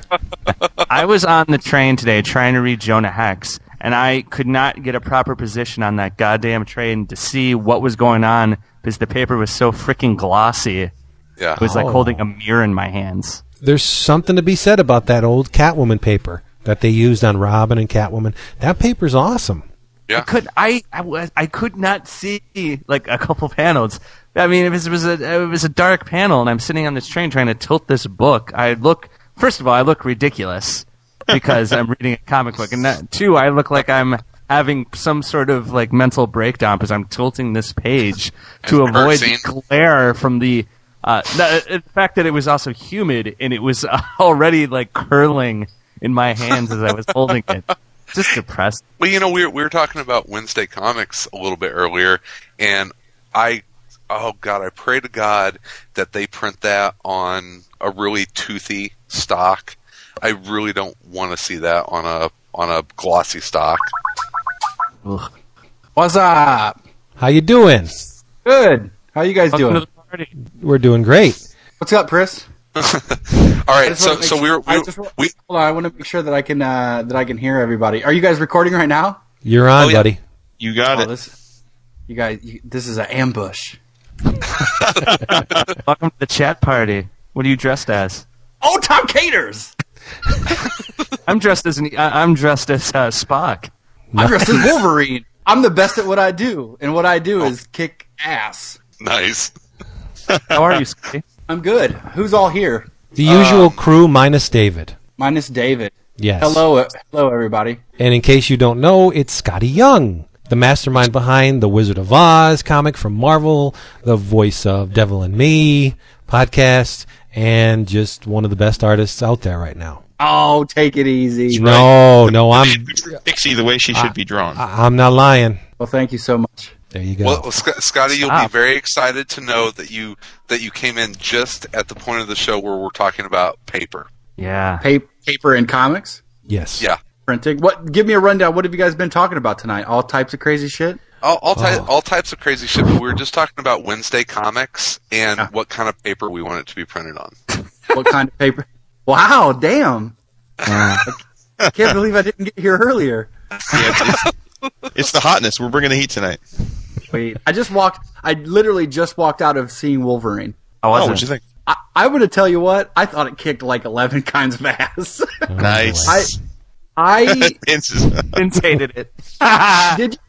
You know what? Yeah. Here's the thing. I don't know. I don't know if it's because I've moved to the country or what this year, but I, I've turned. A, I've turned a corner, and I just. I, I feel like I don't have the energy to hate much anymore. And I think when I watched a little kid walk out of the theater tonight and like clawing the air like he was Wolverine, I thought, you know what? I don't know if movies are made for me anymore. You know what I mean? Like, uh, it wasn't an incredible movie. Don't get me wrong, but it was fun, and that kid had a blast. So I thought, mm-hmm. it, I try to think of it from my 13 year old self. I probably would have thought it was like the coolest movie ever. You know the thing I that bothered me the most about it, and and you'll understand this being an artist who deals with composition every day of his life. Don't you think a lot of the shots were very pedestrian?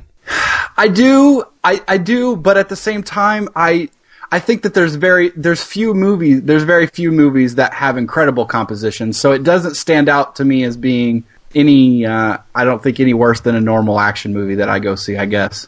Okay. Well, for instance, taking into account the incredible source material of the Weapon X saga, you had Right. Barry Windsor Smith, who fleshed out those machines and everything in, in the Weapon X series, and we get a scene in the movie that corresponds to what has been done before, and all it is is a tank in the middle of a room. No finesse. I'll give you that. Yeah, I'll give you that. I'll give you that. They definitely could have art. They could have the the set design could have definitely used a little spicing up. Oh yeah, uh, yeah. In, a, in a lot of areas. I will- I definitely will give you that. But anyway, I don't want to interrupt you guys' this paper discussion with uh, Wolverine. I'm sure you guys have talked about. So No, no. Let's. Uh, the the I'd Wolverine discussion is much much more interesting. I'm Yeah, sure. no kidding.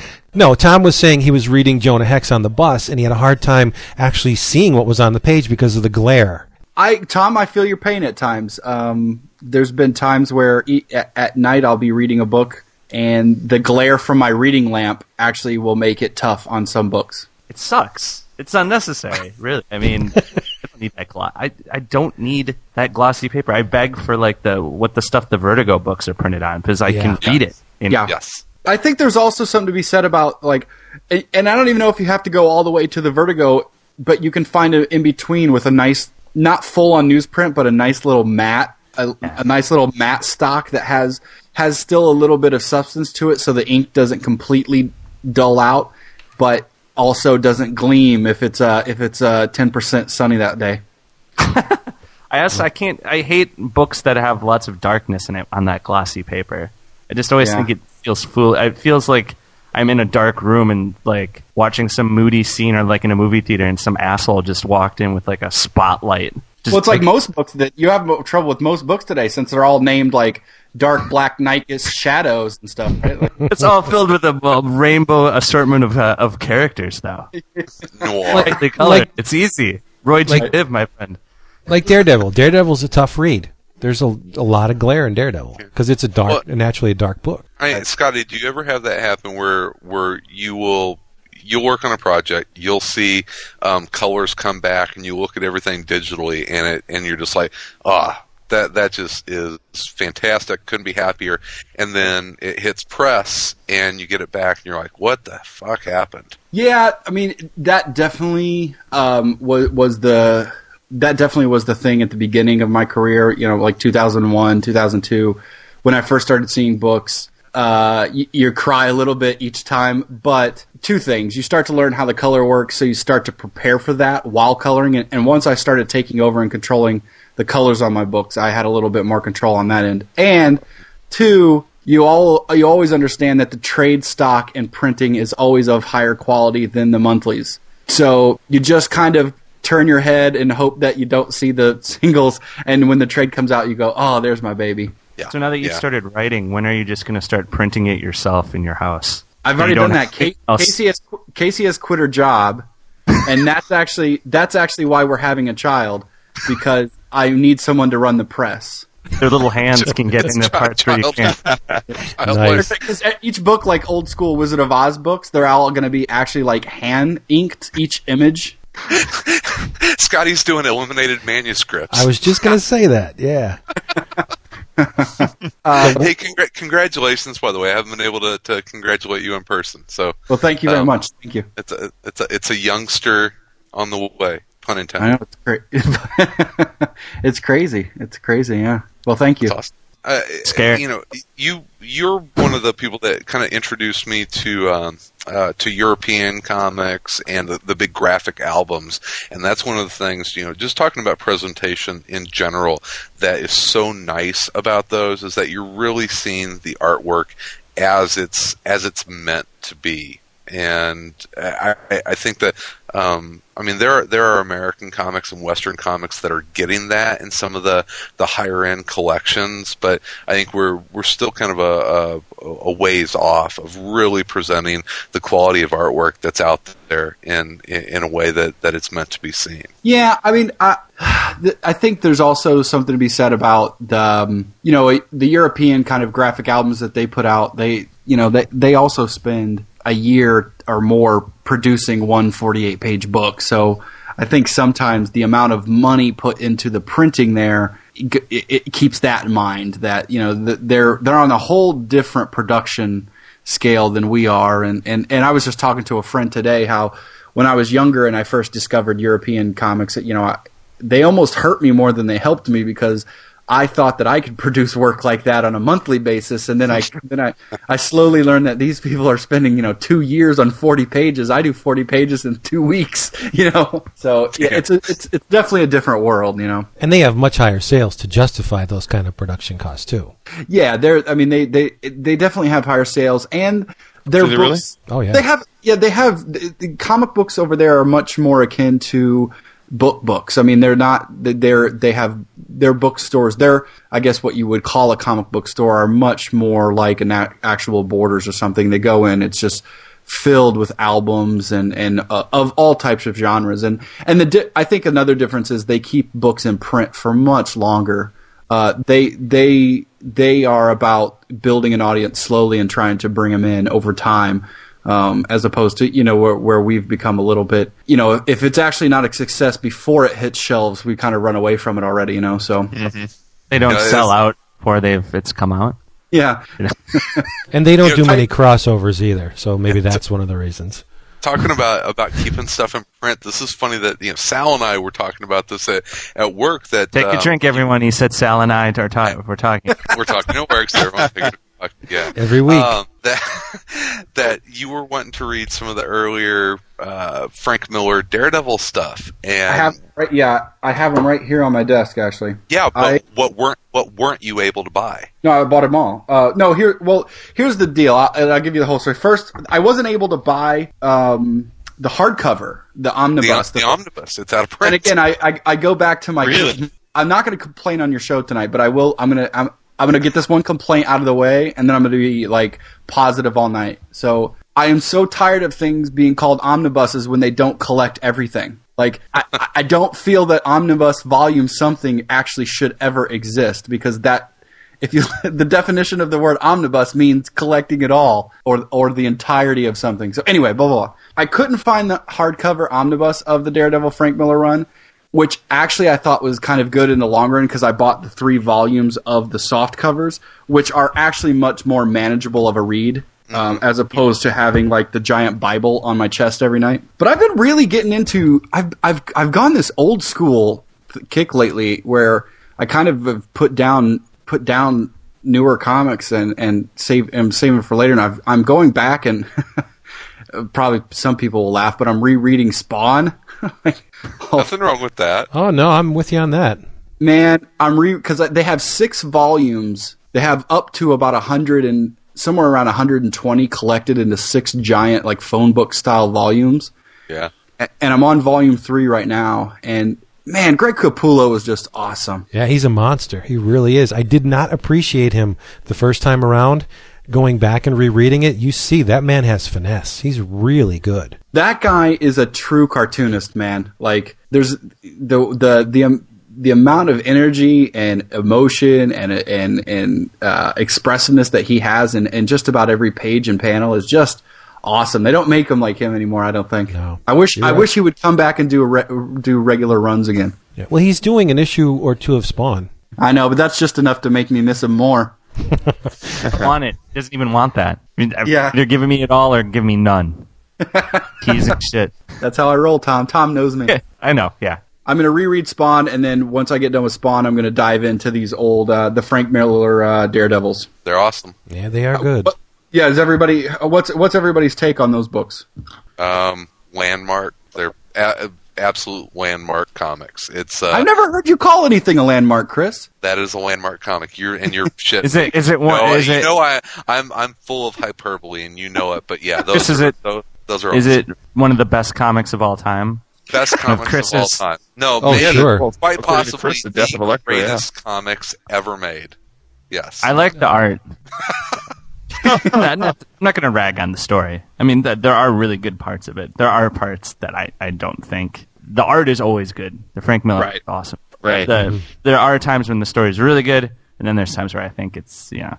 I always think it's funny when people are like, Frank Miller's lost it. And I'm always kind of like, well, no, there are times when he didn't have it back then. either. I'm like, he was looking for it. well, yeah, you know was what, looking what- for it, you know, that's, you know what, I find what that to be. I, I find ahead. that to be. I find that to be the same with with almost most. I mean, with most comic book discussions, is we all have uh, we all have selective memories at times whenever it comes to certain things where we you know we forget something was just well it was just a story or something else is like yeah. It, it, I- I'm the same. I've said the same things with people, but then I realize, like, well, hell, I don't ever knew if he had it all or not. You know, so I can't really Right. say he lost it. Well, it goes back to the fact that he has, you got to put it out monthly. I mean, like you know, you're putting out th- that much work. It's not all going to be awesome every time, no matter Right. how how hard. You know, it can't- might not be a lack of effort. Well, I think No. it speaks to a bigger issue though, which is just our the way we can we remember the consumption of, of lots of different types of, of media and memories. I mean, it, it's like you know, uh, I'm sure we all had that moment when we were you know really getting the music as you know teenagers and there was sort of the music that made our stamp and you remember your your parents saying, "Oh, that's not like the music we had," and you laugh at them. And you know, now that I'm a parent of kids and I'm in my mid 30s, I realize that I'm finally disconnected to the you know the quote unquote hot music of the time. And and it's it's not because the music is bad or worse. It's it's or or any better. It's because you know It's not ours. right. It's not yours. You you there are those moments in your life when something's formative and inherently that way amplifies forever your perception of that relative to all else of its form. It's Yeah. like why for us the original Star Wars trilogy way better than the new stuff. But I I would be shocked if my sons who love all six movies as they get older don't find the newer three better because they're going to say well the better special you know what i mean? It's it's just the way you perceive things and and, and i think the same thing with comics. I mean you know tom you alluded to me being an x-men guy. Well yeah maybe because the first comics in my mind those those byrne cockrum claremont that run of x-men and and the, that coincident run of avengers to me those are the best comics ever written because those are the ones that made me a huge comics fan so if i went back i'm i'm almost afraid to go back and read some of those avengers issues because you're right i would probably be like oh these aren't as good as i remember them to be No, you know what? Go do it, man. Go do it because that's what I'm doing with Spawn. Like Spawn was the first like Spawn and a few of the other image books were some of the first comic books that I collected and read. Mm-hmm. I mean, I people like most kids you're given comics and you find, you know, you, randomly throughout your life you have comics and I read Mad Magazine, but that was the first Spawn was kind of the first time that I decided that this is me reading comic books. And now that I'm rereading it, while I do find it to be overwritten at times, it was part of an era where people didn't let the panel or the drawing tell the story. They also had to go in with a narrative box over top of it and tell you exactly what was drawn. You know, like Sure. he Spawn. You see an image of Spawn walking, and the thing will go Spawn darkly walks. You know, like so. Aside from it being overwritten, it still what it did the most is make me feel like holy shit it, it, i kind of remember what got me into all this i kind of remember and it, and it's probably because of that that i actually walked out of wolverine tonight with a smile on my face and not picking it apart like i have with so many movies before it because i'm kind of in this weird like sunny i don't know what the fuck's wrong with me but i'm kind of like everything is fuck you know everything's all good right now i don't i don't know it's just you know because you Uh, know you know you know that some twelve year old kid is going to have the same reaction to that movie that you did to Spawn whenever you first. Yeah, I it. guess it's exactly what Wood just said. You know, it's it's it's uh it's somebody's that's somebody's first there. It it it's not necessarily mine. In some ways I would say this Wolverine movie is like Kanye West, right? I'm I'm not really into him, but I know why somebody would be because they like auto-tune music or whatever, but what you know so something like that. Well, I, I think I think Wood's right to a point where we do kind of hold dear the first exposure to different art forms. But I gotta say, there's a reason why those Silver Age books are so highly regarded. I think they were better. I I mean, it, it's not just a case of it being our first. Those craftsmen like Kirby and Buscema and Colan and and and Ditko. to assail the Kirby era. No, those guys were trained totally different as the artist uh, than the artists of today. They they told stories in a totally different manner. The goal was not to fill a trade. The goal was to tell a story. Right. So the the, the approach was totally different. They're working from a different viewpoint. I think they were better comics. Well, yeah, but it's- we're, we're, we live in a time right now where I think you have to give everybody, and I'm I'm included in this group that I'm gonna that I'm gonna mention. You got to give everybody now time and age to learn how to appreciate that era of comics because I will I'll be the first to admit that for for the majority of my comic book fan life I didn't appreciate Jack Kirby I didn't appreciate that era of comics um, it, and I, while I'm not going to say that I've read a ton of them still to this day, and what ones I have, I don't, I don't love, but a, I understand them, and I've come to actually look at Jack Kirby as the master that I think that he is, uh, uh, and, and with the style that he created. But it took me a long time to to love it, just like it took me a long time to open kind of my eyes to a lot of different music over the years and you know where it's where you know you slowly go pop music isn't the only music and you start digging and you start finding the Allman Brothers and you start finding the the you know the Robert Johnsons of the world and you start finding that kind of stuff I think you have to learn context. Yes. You know, like when you, yeah, as someone who reads a lot of old comics, I mm-hmm. don't read a book from 1965 with the same view that I would read a book now because I Sure. have enough experience to know that it wasn't done the same way. You know, it's like whenever I hear people say that comics have, and I've said it, you know, and now looking back, I I don't think it's true. People are like, "Oh, comics have evolved," and I'm like, "Well."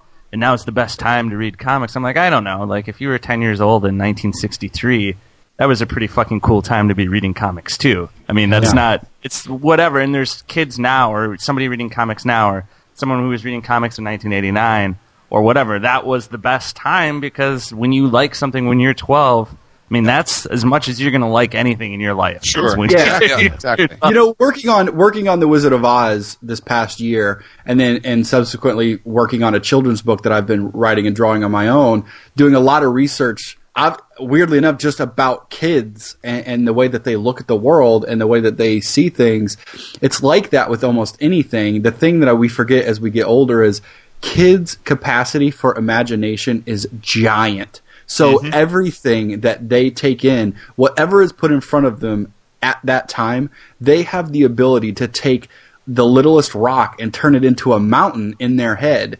So, so that's where a lot of that stuff comes. When we read stuff at a certain age, it becomes a monster in our minds because we're able to see it like that. We're not bitter old men that we become later, where it's like, you know, we're we're we're down to kind of break things apart and everything. So there's there's definitely something to be said about that purity of of like you said, Tom, just the the 13 year old that read it in 1963, going, "Holy, this is pretty fucking cool." city filled with talking gorillas. You know, like Right. it didn't. Well, it wasn't a concern about like wait. Well, wait a second. Can we really have you know? Because the whole mm-hmm. point at that time was to just put out stuff that's big enough for kids to enjoy. Right. Well, here's- and, and then again, th- the uh, the writer and the art and the artist, the problem solving is was much different back then. That's what it's Oh, all yeah, about. of yeah. D- Sure. w- When you when you are given directions to do a, a chase scene, say, and and you don't have the luxury of spreading it out over three or five pages, you have to condense, and that's that's what the thing about the Silver Age books are. They're like condensed comic goodness because they did in one page what guys today do in like five or six. So Well, I- it- I think- that that problem solving, they're coming at it from a different, Yeah. a totally different viewpoint.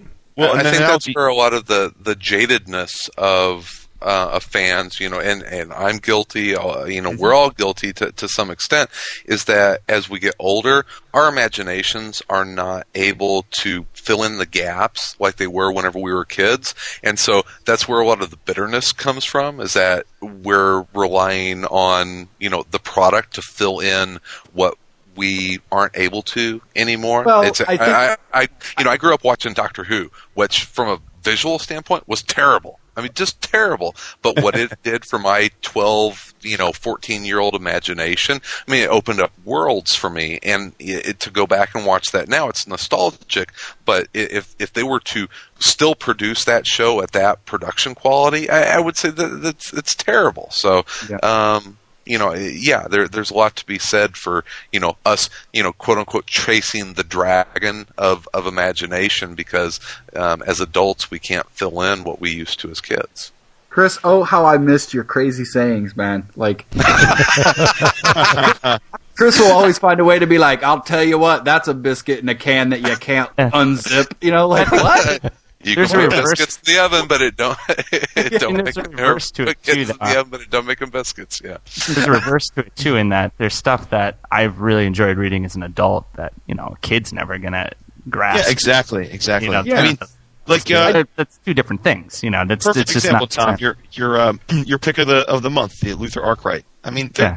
there's not a prayer uh, as a kid, and I liked you know I you know I read a lot as a kid. I, I wouldn't have. I mean, I, I wouldn't have slogged through that. You know, I wouldn't have Yeah. appreciated it. They would have been like, I don't. This is wow. This is a. But wordy then again, com- it, wa- you know, it wasn't created for kids.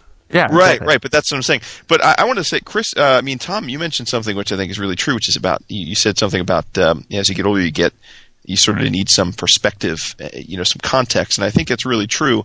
And it jives with you know, Chris. I I think a lot about how even we we fall into the trap, but certainly a lot of the quote unquote internet you know fanboy stigma of, of everyone's so negative and and and I think you touched on it, which is that so many and we rant about this all the time. So many of our fellow comics fans who come from the same place of love and affection for the medium are stuck in the mode, and it's hard to get out of. I was in that mode for a long time too, where you just keep reading the same titles and characters. And don't get me wrong, I still read X Men, I still read Avengers, I still read Thor and the Hulk, so I, I'm still reading them. But I think if you're able to sort of evolve and realize how broad the comics medium is. For me personally, being able to experience so many other aspects of the industry has afforded me the perspective where, as you said, I can look at things now for what they are and appreciate them, and I don't have to feel. I, and and it's made me a lot less judgmental of the uh, the conventions that are all too familiar to me in the you know the superhero books that we read. Because I mean, you know, you read superhero comics for thirty years, it's going to be hard for there to be too much surprising, and that's just that's just natural with the experience. But I don't read them with the judgmental eye that I that I would have had a few years ago because I know that there are so many other comics that are completely different and offer completely different experience that I could go to uh, completely if I wanted to. So I don't feel sort of burdened by what comics need to be now, whereas I was much more like that, you know, five years ago. You know, I was I caught. don't, that I don't know if I necessarily agree with that. Really? Yeah, because uh, good comics creators will give you all the context and all the perspective you need. All you need to be concerned with is what's between those covers. Yeah, but Oh, good. no, is, I think- good is, good is subjective, though. You have to. I mean, just like any, just like any art or any painting. Now, and this is coming from an artist that has an awful lot of problems with an awful lot of art, but I've had to, I've had to come to to grips over over time, and usually boil it down to that's not my tastes. So. Uh, y- y- you know, you, you can't. What's good for one is probably not going to be good for all. Well, of course, yeah. And, and, and you know what I mean. And a lot of it is going to come with experience. You know, uh, a well versed comic fan that's been reading comics for a very long time has a very good. Uh, a very good source of reference in their brain to great writing, to middle of the road writing, to poor writing. So you have a very big knowledge base to, to pull from versus someone who maybe, even at an older age, maybe just exposed to comics. Say some of these comic book movies that maybe get a new comic book reader. If, if, if they're reading a comic book for the first time, it may be one of the poorly done, you know, it may be a, one that most people regard as, well, that's maybe, that's kind of a poor, poor version of writing. But to that first person, that's what a comic book becomes. And, you know, so the, the marks, and, and, and, and, and we all, I guess, hope that over the years they start to learn and, and shift. And, and I've, I've absolutely become that person where, you know, there's been a big learning curve for me on, on what I see as a good write, good written comic or a good drawn comic or, or or many of those things. But I, it's it really I think comes down to age, experience, amount of amount of material that you've been through, and and obviously there you know you guys I mean, I'm, I'm sure there's no. I can't compete with the amount of comic books you any, any one of you guys have read. So I read uh, five right now while we were talking. I figured you did. I I figured Tom's like the Matrix, where he just like puts shit in his Like- brain and it's there. I can, can see what Wood's talking about because sometimes I see like um, when people are talking about a comic, they're like, "Oh, the cliched cliffhanger at the end." It was like, well, They're French. yeah, it's it's like the you know, there's a big cliffhanger at the end, or the convention's a comic, you know, of comic books, and it's kind of like you know, there's a point where if you got really into reading one specific type of thing over and over again, one specific type of genre, you're Sure. going to learn all the conventions because there's only so many types of stories. You know, there's the guy Sure. who meets a girl. There's you know, there's th- those types of stories, and there, everyone has there's conventions to it. Now, a good writer can twist conventions around a little bit, but at the heart of it, you know, the stories are going to go, you know, a certain way. The good guy wins in the end, and either if you keep reading it, I always feel kind of bad because I always think there's people that just keep reading it expecting like the conventions to change. And it's kind of like, well, that's not that doesn't happen. You know, that doesn't happen. There's not going to be a bunch of comic books where there's no cliffhanger at the end because that's sort of that's the method. That's the method. That's the convention. And you know what happens when people people that complain about the conventions, then when they break convention and go all wacky, it's like, what the fuck are you doing to my books? You know, it's yeah, yeah. Yeah. like, what are you Exactly. trying to be all highbrow? What the fuck? But you it's know? like, Yeah, it's like that's, a- that's not my Final Crisis. You know, like oh, that's not the that you know Final Crisis wasn't. That's not when I think of Crisis. That you know that was the biggest complaint, right? So people, that wasn't what a crisis was supposed to be. Well, what? But see, is it that's the great? thing I'm talking about. You do you really bring to the table eh, all the knowledge of that particular art form that you've uh, amassed over your lifetime when you open that comic? I think Why why must every book be compared to another book? Like you- like you said, Final Crisis. Right. This this isn't what I I normally uh, expect from a, a a a crisis. But no, why should it be? Right. Well, no, Well, I'm not saying it's right. I'm saying there are. That, No, I know I know you're not. Yeah, I, I'm fine. a, I think we're all agreed, Vince. I, I don't think it should be, but I think it's also human nature. I mean, I certainly do that. I've talked about that a lot, a lot with other mediums to you, in that, uh, you know, I, I could with movies. I, it's I'm I'm horrible that way. If if I go into a movie expecting it to be a certain thing, if or great, because I just have it in my mind. I could be really disappointed, even if it's a good movie. Flip side, if it's a movie that you know my wife talks me into going to, or or that I just go in thinking, well, who knows, and it could blow me away, and I could think it's phenomenal. Even though on a relative basis, the one that I didn't like as much was probably a much better made movie. You know what I mean? So I and Right. I'm, I'm guilty Well, of it too in other mediums. I just let's just take- harder to Take, not do it. take. Scotty, Scotty for example, with Wizard of Oz. Pretty Mm-hmm. safe to say that this looks nothing like any version of Wizard of Oz before. I, I mean, am I right? I'll I'll agree with And it- that. right, and and and honestly, it it. it does it doesn't have to. It, it it's Sure. it's a work of art on its own, and you know what? It's better for it Be, because it's. Yeah, I don't think any of us are disagreeing with you, I but got no, I'm I, I know that. I'm just saying. I'm just fleshing out. You know, question, but yeah. it, I mean, it's it's fresh, it's new, and it frickin' works. That's Yeah. all you need to know. By the way, not to All right. blow smoke up your ass because you're on, Scotty, but uh, since you are on, I have to say uh, it, it's. Uh, I think at, at least to this point in your career, it's a crowning achievement. It's it's a gorgeous Yeah. book, man. It's something you should be really you. proud of. So Oh, I assume you you are very- proud of it, but yeah, it's it's great stuff. So, I don't know. It's no new warriors, but it's good. Bring that up. Uh, Daryl will probably call it a, a Wizard of Oz. Or something. I mean, uh, New Warrior. oh, Daryl's gonna. laugh. yeah, that's right. That's Daryl- why I said it. You know what? I'm going to give a shout out to Daryl because Daryl emailed me the other day on I don't know one of these crazy social network things or something, but he emailed me and said, "Hey, I don't know if you know me or not, but I used to call up to, to uh, Bullpen Bulletins or whatever and, and talk shit about you, and I just want to say that I really love your Wizard of Oz." Nice. And I really like stuff. So he's being very nice. So I, I appreciate that, Daryl. Thank you very much because he used to give me fucking hell on you guys. Oh, yeah. Oh yeah. Who, Scotty, do- Wizard who, of Oz who fan. doesn't know Daryl anymore? This is Daryl. Scotty, Fuck it. I'll Fuck it. What were you going to say, Tom? Wizard of Oz fans. Are there people that are like, this isn't how the Wizard of Oz is supposed to look? Here's the thing I've been I've been to two conventions now since this has been out and I'm and I'm heading to the Book Expo of America at the end of this it. month and it's been I've been amazed at the the Wizard of Oz fans and how supportive they've been of it. I thought that I was going to get skinned because I'm used to that like most of the books that I've got on you know, I've got the people that like my stuff, but more often than not, I've got the people that are mad at me for ruining whatever vision they had of, of Really?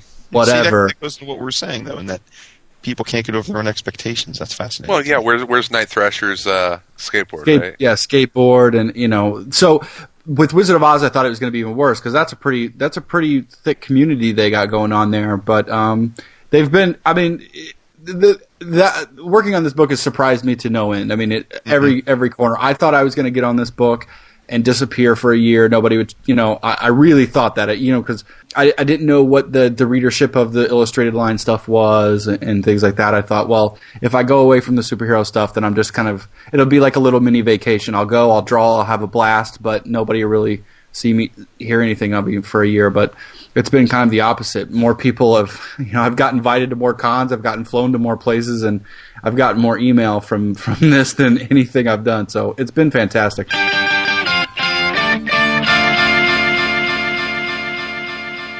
And before I forget, sorry, me again, uh, I did pick up Savage Dragon 148, um, which was the gold that they very reluctantly put in my bag. In continuity, if you didn't pick it up on Free Comic Book Day, as far as I know, you're not getting it. Uh, thanks, Alec, uh, Alec Berry, for the reminder. Um, Savage Dragon, I'm going to check it out tonight. Bye. Hey, 11 o'clock comics people. Um, it's Matt Burden, Templar. Um, just giving you a call. I've just come back from Free Comic Book Day, I suppose, me visiting the shop. Uh, my LCS uh, did run it, um, but I have to say, did run it for kind of standing orders uh, customers. I think in the past, their experience anyway has been people kind of wandering in, literally just picking up their free books and uh, and never picking up anything again. So, hey, what can you do? Such is life. But um, uh, I took the day off. I don't usually get a Saturday off, and so um, very rare I can go to the shop with my son. Um, I get a Wednesday off in the week, so my daughter um, is is too young to go to school, so she usually gets dragged to the shop on a Wednesday with me. Um, but uh, I took this Saturday off and and took Joe, took my um my well he's nearly six um year old son to the store, and um, he hasn't been there for years, and and uh, I just want to thank Steve and Alison and uh, Dan and Chris for treating him like a, a little superstar. I mean, we left with. I mean, he came back with three comic books: uh, Sonic, uh, one of the Bongos, Bongo, um, Bongo comics, the Free for All, uh, Simpsons, um, Free Comic Book Day, Clone Wars flip book um, with the Dark Horse um, little anthology on the other side, Owly, uh, Transformers animated flip book, G.I. Joe. Uh, I came away with two copies of The Avengers. There you go, Ken. Um, Wolverine, Blackest Night Zero, yes please. Um, Comic Spectacular, Ape Entertainment with Athena Voltaire, Mask of the Varga, Naga, Naga, I don't know, at the beginning, so that's cool. I'm looking forward to checking that out. And I think they kept back some stuff from last year because I've come away, yeah, looking at it, or it might be two years ago. I've got um, an astounding Wolfman um, number one here, um, and then yeah, this is last year, Lone Ranger and Battlestar Galactica. Um, and Steve, good old Steve, um, again, um, just knocked my socks off. Joe's come back with eight issues of Marvel Adventures, um, Spidey, Avengers, Fantastic Four, Hulk, uh, Heroes, Iron Man. Just a million thanks, guys. That is an LCS that takes care of you. Um, so yeah, and then we may have gone to McDonald's, and then we might have checked out Wolverine. Um, and my son is a bit of a Deadpool fan. He likes the mask, likes the suit, and uh, we came out of um, that film. And I said, "So, um, are you going to save your pocket money for a Deadpool figure now?" And he said, "No, no, I'm saving up for a um, Weapon Eleven figure." So, yeah, the um, kind of bizarre uh, hybrid uh, mutant at the end. Um, hey, certainly grabbed my boy's attention. Anyway, I'm going on. So, um, just to say, Free Comic Book Day uh, knocked our socks off. We had a really good day, and many thanks to my fantastic LCS um, for making um, a little boy and his dad uh, very happy today. So there you go. Anyway, um, keep up the good work, guys. Uh, love the show. I love the hotline. and all those who call it, it's official. I see. Bye. Well, let- no, let's talk about comics more. You, I don't want to. I don't want to take up you guys this whole show talking like I'm awesome and I know I'm awesome. So we don't. That's not a, that's in the show notes. We don't need to talk. yeah, I don't. I don't want to. I don't want to bogart you guys this whole show, patting myself on the back. Where where where are we at, Vince? Uh, we're pretty close to the end. We about you wanna, Yeah, um, W- we got about. We're on our the. We just finished two hours right now. We can Well, go yeah. for more. Yeah, yeah, we can go for more. Do it. Let's do it. Wh- wh- What I wanted to say about Oz, I'm sorry, but I got to get back to it. In addition to the line, which is gorgeous, I love the way the color pays no attention to the line, like it has a mind of its own, and it's going to go where it wants to go. I really like that effect. That, that it, it works really well. John. John has been with me for about I want to say three years, oh, three or four years now, and we we've had a great relationship. He was pretty young when I when I first started working with him, and he was doing um, doing some flats for me, and and I'd go in and color over top of it and change the palettes and do all the effects myself. And slowly over the years, um, you know, I just given him more and more responsibility until now, you know. it- It's amazing. Almost every day that he emails me colors, I, I email him back, and and I'm like, we really are one mind. He couldn't nail he couldn't he couldn't get it more right than if I wrote him extensive notes to the point now where I don't have to give notes anymore. Um, before I'd go through every panel of every page and give about two paragraphs of notes, like here's the mood we're going for, here's the thing, and and and there for a while, you know, I, I would always go in and color the first couple pages myself, send them to him, and say this is what we're going for, you know, and and he'd go with it. And now I just send him the pages and say, do you know, put your magic on it, man, you know. hmm And and it's really striking because when you have a line that's as expressive as yours, uh, you and you have color, which would one would think would be subservient to a line like that. It's not. It, both of them are are have equal weight. That's why it works so damn well. Yeah, I got to do it. I, I I'm a big fan of color in books. I mean, when I sit down to read a comic book, I want that color to tell me a story just as much as I want the the words and the the lines to. So when when uh, when colors do their job right, man, there's nothing better. You know, there's Yeah. just nothing better than when that whole art team is. You can tell an art team knows each other and they talk to each other, and uh, it just it doesn't get better than that. I mean, especially like I said, for me as a fan, man, you you know when you open up that book and you know that the writer talks to the artists and the artists talk to the colorists and the, and the whole team is is on board with each other. You know because you walk Right. close that book and you go, that was fucking fun. You know. Dude, uh, Tom, Yeah. You're awful quiet. You'd say something nice about me. Yeah, I was just, yeah. Uh, Skottie, you're awesome. Thank you, brother. Whenever we need to jumpstart, whenever we need to jump. hey, Why don't you hey uh, Vince, say something nice about it? Hey, hey, yeah, Wood. did you read the second issue of Ignition City? Uh, I just got it. Actually, yeah, I just got it Monday or Tuesday when my box came. So So, no, I, I didn't read it yet. I've told you, I've been reading the manga. Well, I wasn't on the. Sh- I wasn't. Appar- I didn't. Wasn't here for you talking about that. So I, I didn't talk about it, and I'm Yes, probably not did. gonna. Yes, he did. He talked all about the manga. He just doesn't remember. did anyone Scott, else read the second issue of Ignition City? Huh? Am I the No. only one reading Ignition City? I, No, No, I we- got it. I just haven't read it yet. This I've is been reading nothing past like 1995 lately. The other day, I did. I read uh, Keith Giffen's uh, Lobo uh, Infanticide. Oh yeah, Oh, that was so awesome. good series. Yeah. Oh man, I just I swear to God, I miss comic books that are that fucking wild and fun. They don't do them like that anymore. Dan Brereton did the covers. The Infanticide was the one where he, um, where all the bastards of Lobo. Okay, I'm thinking That's- of that Blazing Chain of Love. Dan Brereton did the covers of that one. Yeah, no, no, this is the one where all the all the all the bastards across the universe of Lobo. So like thousands of his his illegitimate kids got together and formed like a an, a military, like an army, to, to try to kill him. Oh, it was. So, I mean, Can't, can't kill the main man. it was so good, man. Like, I, I think somebody, I think I, I was, just, I just listened to one of your you all's show where you're talking about somebody once told Keith Giffen, DC told Keith Giffen once that that's not what Lobo would do. Oh, that was the yeah. That was on uh, AC this week whenever we were talking uh, to Larsen. Lobo wouldn't do that. Yeah, yeah, Yeah. yeah, That's what it was, and I. It was funny because I was reading the book at the time, and man, I, I missed just fucking comic books that had no, you know, that just were like kicking fucking ass. ass for no reason, you know. Hey, Skottie, I just got an email from somebody that uh, that wanted to say hi to you and pass along a message uh, uh, to you and everybody else. Tom Fowler said to say hi to you. We, we Sweet. were uh, we were talking to, mention awesome uh, Skottie to huh? Did he mention how awesome Skottie is? Yeah, he said Skottie is awesome. Tell him I said hi. Um, and and Tom wanted um, us to pass along to everyone that he's going to be at the Toronto uh, Comic and Arts Festival. Uh, May 9th and 10th. So if you're up in the Toronto area, go see Tom Fowler. Tom Fowler is fucking awesome. Isn't great? You're not lying. He's too good for someone so young. He is so. How old is he?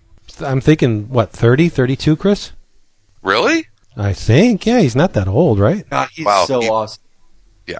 It's I don't know, maybe it's it's it's just that, you know, that Mad magazine influenced art style. It's um that makes you, you know, think of him as as being an older you know, older, more um, established artist. But man, I, I You guys see I- his old book Caper? No, No. No. Uh, I think it was a. Tom, have you heard of it? Oh, I'm sorry. What? No. Tom is watching the Brewers game. Oh, No. They are. um, it's a, I think it was a DC book. Don't uh, don't quote me, but it was it was a few years back, and I actually found it one night at the at, at Dark Tower when we were recording AC. But it's called Caper. I don't know how many issues it was. I don't know if it was ever collected, but it. And, and, and, and honestly, I can't even tell you what it's about. I just I just know that I saw the art right away, and that's how I kind of um, it was kind of a coincidence. I found that book at Dark Tower, and the same night my Mad magazine came in the mail, and I opened it up, and there was a strip in there. I was like, "Who the fuck did this art? This is awesome!" And you know, in the corner, it always has the illustrator, and it was him. So I looked up his site, and and uh, that's it was about yeah, a few years ago when I when I found Tom's stuff, and man, that dude's just so incredible. Yeah, it's uh, Caper was uh, uh, 1993, so I just went to comic book DB. So yeah, I, I love his stuff, and and if you're not reading Mysterius, the Unfathomable, see, I said it first time this You're week. nuts. Yep. I know it's it's a great book. So Tom Tom's stuff is great, and I love the team of of Parker and Fowler. They just seem to to to have such a, a great uh, a great feel for each other's work. I mean, Parker's writing a really fun, crazy series, and and Fowler's uh, art is a perfect match for it. So that's been probably my favorite new series this year. Oh, Good yeah. stuff. Yeah, by At a time, I, I want to mention something that I love about your show. I love um, Oh, no. every week where you guys all list the comics you bought, and you go around and say how you haven't read them. like, have you read this? Everyone's like, no, no, no. It's like it's always a litany of like a list of. I always read. I always read all my stuff every week. Oh, I'll dude, say I that. have Yeah. thousands We were of comics we- I haven't read. It's like Now- it's like it's like one step away from just reading the Diamond catalog. Which I always do No. first. they just I- go Batman, Superman, Spider Man. We were we were we record on like Wednesday night, so Well, no, I usually come home. I come the home. I read like one comic, then we go. Do what? Stuff from the We- week before. Well, I gotta We say, read we read a lot of for- shit. I gotta say something for AC, or Sal fucking goes ape shit nuts on me. It's like, why don't you say something for our show? Oh, so you're holding back on Uh-oh. Wednesday All of a nights. sudden. Nice. I I gotta love say, I just I love this twisted podcast world you guys have going on. It's it's an inbred podcast world, isn't it? It is. I've missed it.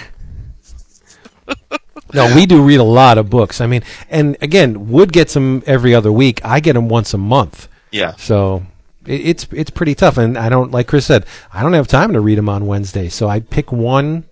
You know, I actually I pick comics that won't get me ridiculed. That's that's what I do anymore. Oh, Be- Larry. because i- if if I know I bring something to the table that Chris is gonna be like, uh, so oh, oh, now it's Awesome. me. It's my. oh, it's it's Oh, yeah. You did this with uh, with- with with preconceptions. Now you got to unburden yourself, Vince. Come on. I'm, that's what I was trying for this week, you know. But Dude, you're like a rainbow in a jar right now, man.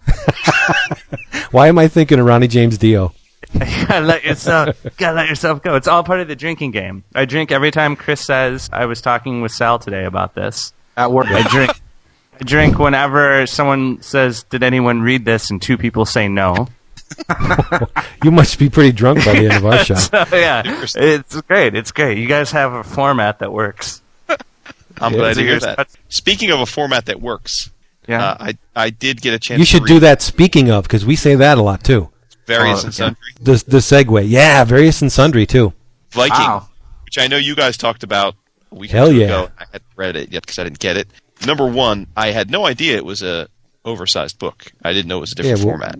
We said it was, but you just weren't paying Um, attention. I, I probably wasn't listening because I didn't want to hear you talk about it because I hadn't read it yet. But Right. uh, all I have to say about this one is uh, it's everything that Northlanders should have been but was not. oh, stop! Oh, come come on. Y- uh, you're, you're not bringing the heat. You're bringing the wet blanket. No, no. I'm, I, in all seriousness, uh, Ivan Brandon, Nic Klein, this, the the book is freaking off the charts beautiful. I mean, it's it's a phenomenally beautiful book, and uh, I love the story. And I sure as hell hope this book comes out for a long time to come. Nic Nic Klein and I use Skype to do virtual studios in the mornings. Oh, really? Yeah, we uh, either he or I buzz me, you know, because he, he lives in Germany, but he'll uh, he'll buzz me up around ten or ten thirty a couple times a week, and we put our webcams uh, on our uh, on our tables, and and so I've got to see some of those Viking pages come to life right there on video. He is fucking Nic is a fucking awesome artist. No, he really is. And there's So, something Skottie, funny. Skottie, let me in on a little bit of that. Is is a lot of that digital, or is, or is that all physical? uh, uh, the majority i'd 85% of it is 85 95% of it is practical it's it's all traditional it's Oh, the most of it he does a lot he he kind of just goes crazy with a little bit of it all he goes in he'll pencil render some stuff he'll brush ink some stuff he'll he'll acrylic paint some stuff and then every now and then he'll mix a little bit of it all you know he does a lot of um he'll do a lot of a lot of stuff painted he'll do it grayscale like he'll paint it grayscale and then use the computer to add the color, the tones to it. So it's it's it's like a perfect uh, mixing of, of of all the tools. So um, he's just it's really whatever he thinks that panel needs. If you notice when you guys flip through that book for for those who have checked it out, I haven't actually seen the book, but I I've, I saw all the pages as as the book was being made. He um, e- each panel might be something different. One panel will be pencil, one panel will be ink, Right. one panel will be painted, one panel will be digital painted. He's he's just crazy. You, you know how we were talking earlier about you know uh, European graphic albums and stuff being printed, you know from from an artist or a designer standpoint. Whenever you get it back from the printer, and you're like, yeah, that is exactly what I had in mind whenever I designed this, or or or you know whenever I put this, you know on you know on the drafting table. I have a ma- I, I, I imagine that whenever Ivan and, and Nic got that back from the printer, they're like, yep, that's exactly what we had in mind. It's the perfect paper. It's the perfect, you know, saturation. The the printer nailed it. We picked the right paper stock. Everything about that book was right. I love the erotic way you talk. A perfect paper. I, I, I am I am I am a nerd about that stuff. It's my job, you know, my my nine to five is that, and there's no better feeling as a designer whenever you get a big big project back in, whether it's a catalog or whatever, and it looks like it's supposed to. And like American Psycho when they're showing each other their business cards. Eggshell And one guy, he just drops it because it's like the perfect card. Twelve points. Oh. And Chris, Chris, doesn't it suck that they had to go overseas to get that kind of treatment? Um, I mean that that's all that's all a cost thing. I mean you can Right. Well, I mean, it, it you know it says a I- lot I- about I'm- uh, business my- trends. in my experience going overseas, um, I've had a lot of trouble with quality. That the fact that they had to go, that they went overseas and got that nice of of a looking book is what is amazing to me. Because whenever I've had stuff printed overseas, it's I've not been happy with it. But man, that that book looked gorgeous. So I, they could print it on the moon, and if it looks that good, keep man keep going to the moon because it looked Crazy. great. Yeah. Well, I, the one thing too is just about that. It just caught my eye. Uh, Nobody else probably noticed, but uh, at the bottom of the uh, last page where they have all the Image Comics uh, imprints for all the people, the first thing, the reason I, I guess it caught my attention is we, we all know that Kirkman became a partner, but I was uh, I was taken aback when I saw that his name's at the top as the Chief Operating Officer. So I don't know if that title means anything, but I'm guessing it doesn't because we know from Larsen's interview with you guys that he doesn't really do much operationally now, and he's listed uh, as I think they meant to call him the chief financial officer, but, but I think they need to get a new copy editor because he's actually the chief financial officer. Who cracked me up. Yeah, and uh, which is hilarious. Oh yeah, it's misspelled. Yeah, and uh, and Look at McFarlane the president. Sylvester is the chief executive officer, and Valentino is the vice president. And then Eric Stephenson, who I thought actually ran the show, is listed as publisher. Only his name isn't capitalized. So Right, I'm and it's guessing- run it's it's ran together too. Yeah, so I don't know. Yeah. That's I don't know what's it. going on there. Yeah, they need a new copy editor. There's a there's a painting of a boat in the in the second issue that Nic did the other day, and it will it'll knock your fucking socks off, man. It's that little fucking guy's amazing. He's little. How big is he? Well, everybody, I'm I'm six four, so he's everybody's short to me. Six four, Skottie, really? yeah. And I don't even want to tell you. I don't even want to tell you my weight since I quit smoking. That's not even a funny joke. In that country living. Yeah, in this country living out here. On the One thing about AC, about AC and the uh, and the alumni is that you guys are like two standard deviations larger than the average comics podcast. Yeah, I'm, I am. I'm not. A, I'm not a small guy. I mean, I've I've never been the you know, uh, what I call a small person.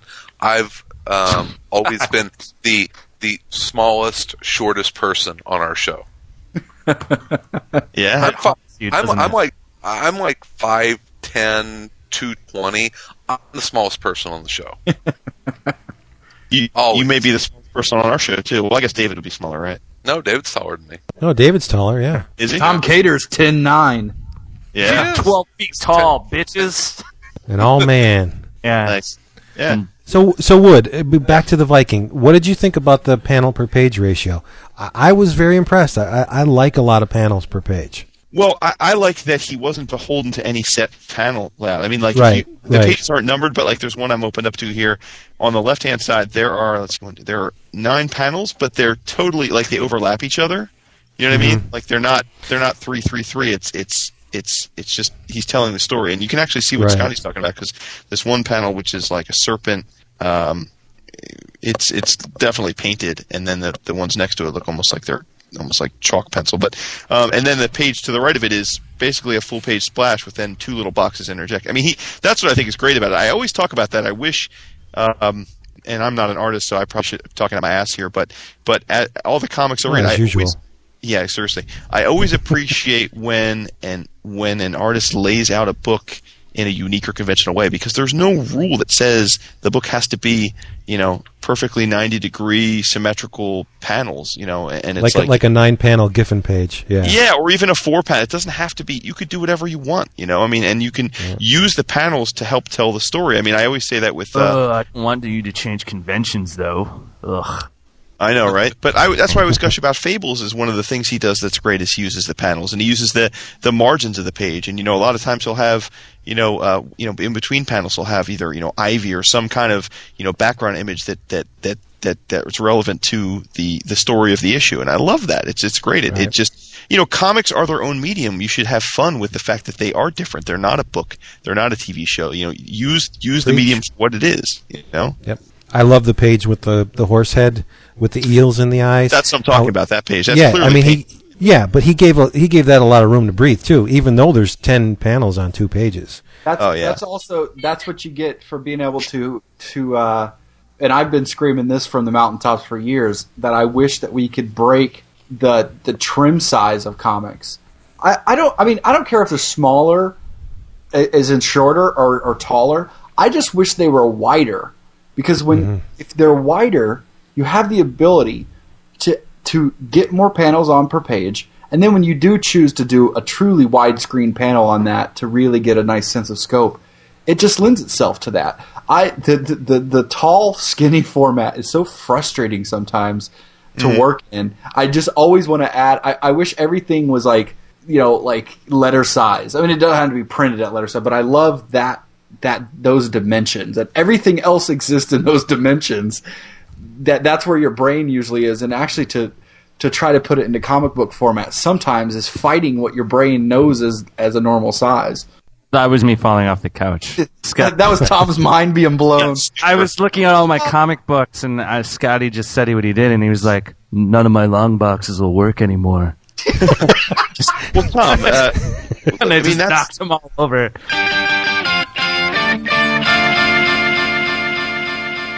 Doom never quotes his sources. What is one lackey's name over another? Bah!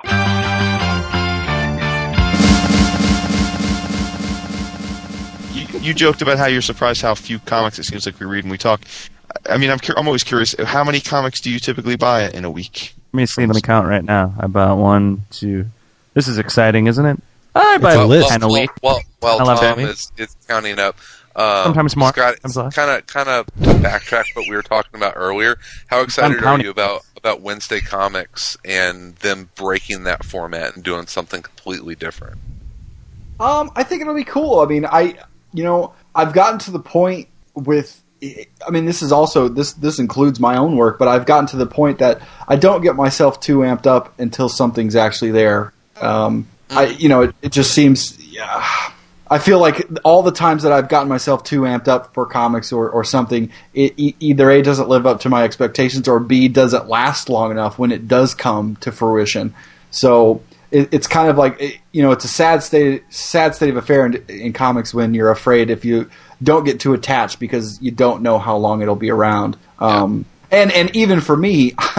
I mean, you know, I've made it no secret over the years that, that I'm I'm a pretty much a strictly a trade paperback person. I I I actually don't buy. I, I haven't bought a single issue of a comic in in probably three years. So, um, so I'm even more when things get announced. I actually have to. I get a little depressed more than excited because I know how long I'm going to have to wait for me to read it. So, um, but but when I finally do, I, I usually enjoy it. So I'm gonna. I think I think that uh, they're trying new stuff, and and I, I like the direction that that a lot of people are trying. I kind of applaud uh, Dark Horse for their MySpace Dark Horse Presents, and um, I don't know. I, I kind of like all these people trying to find new uh, new models. You know, to see uh, to see what we can do to just to expand and keep doing some good stories. So, Tom, how many comics do you buy? I finished counting a while ago. It only took me like I, I like 11, 12, sometimes less, Oh, sometimes more. How much money is that nowadays? That's Um, times three yeah. or four. but with Depends on the discount, discount, Like three and a half bucks an issue, yeah. I spent about twenty eight bucks. Okay.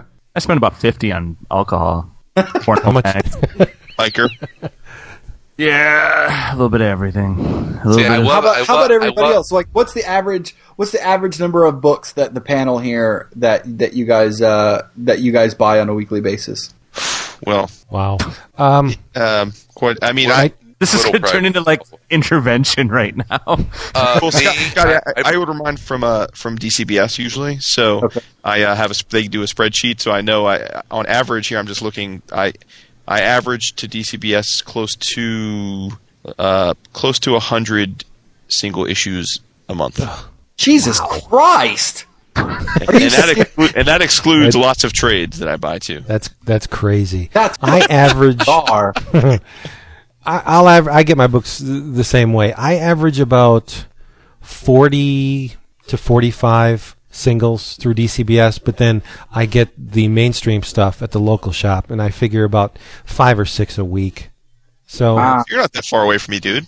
No, I'm not close to hundred. Come on, but I, I You're do like prefer 70. trades. It's not like Yeah, I, I I prefer trades as well, and I'm trying to make the break yeah.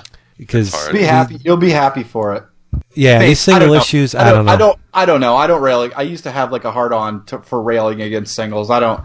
I don't. I don't really care anymore. It's just I know that it works for me, but um, I especially for me with these older books. You know, like you know, like I said, I've never read the Frank Miller Daredevil stuff, so it's exciting for me that I could go buy you know something that's bound right there in front of me and not have to go hunt down like it used to. But man, a hundred books, Jesus fuck! I mean, I I need people like you for my job, and it still blows my mind.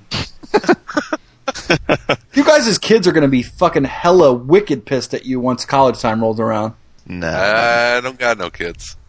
I have a rule that uh, I I don't. Uh, I would say that I spend uh, considerably less uh, on a uh, percentage of my disposable income on comics than than the average comic fan does. Actually, I would say they uh, some of these guys I think spend, I spend like half their paycheck. Uh, well, how much do I make? Like fifty dollars a week. So I spend over half of it.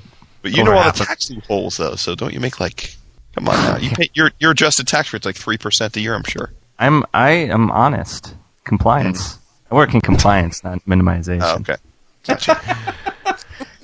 Man, that's some crazy. That's some crazy numbers of comics, man. How many? Let me ask you that. This, if this is getting too personal, we'll answer it anyway. But how, what, what's your oldest? Uh, uh, because Vince and Wood, you guys are the only two on here with with children, right? Yep. At What's least, your yeah. oldest? Like, what's the oldest age? Well, mine mine just my oldest just turned six. Okay. My oldest daughter is 11. Do any of them read comics? All of them, yeah. Yeah, Oh, really? yeah, my yeah, my son. Well, my we have a newborn, so he doesn't. But uh, but my almost four year old, my six year old, love when I read them comics. Yes. That's sweet. What titles do they all like? You guys didn't know you were going to get interviewed on your own show. Scott, Scott, No. Skottie is researching right Yeah. now, by the way.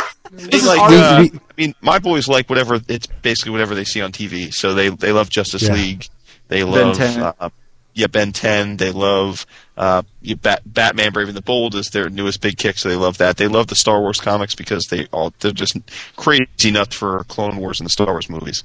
So basically, any characters they recognize, they just can't get enough of. Same here too. Um, my son just loves Ben 10. Everything's Ben 10.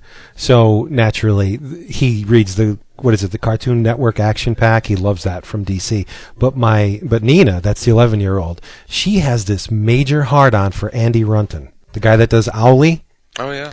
Yeah, she met him at MoCCA last year. I swear she was going to jump over the table at him.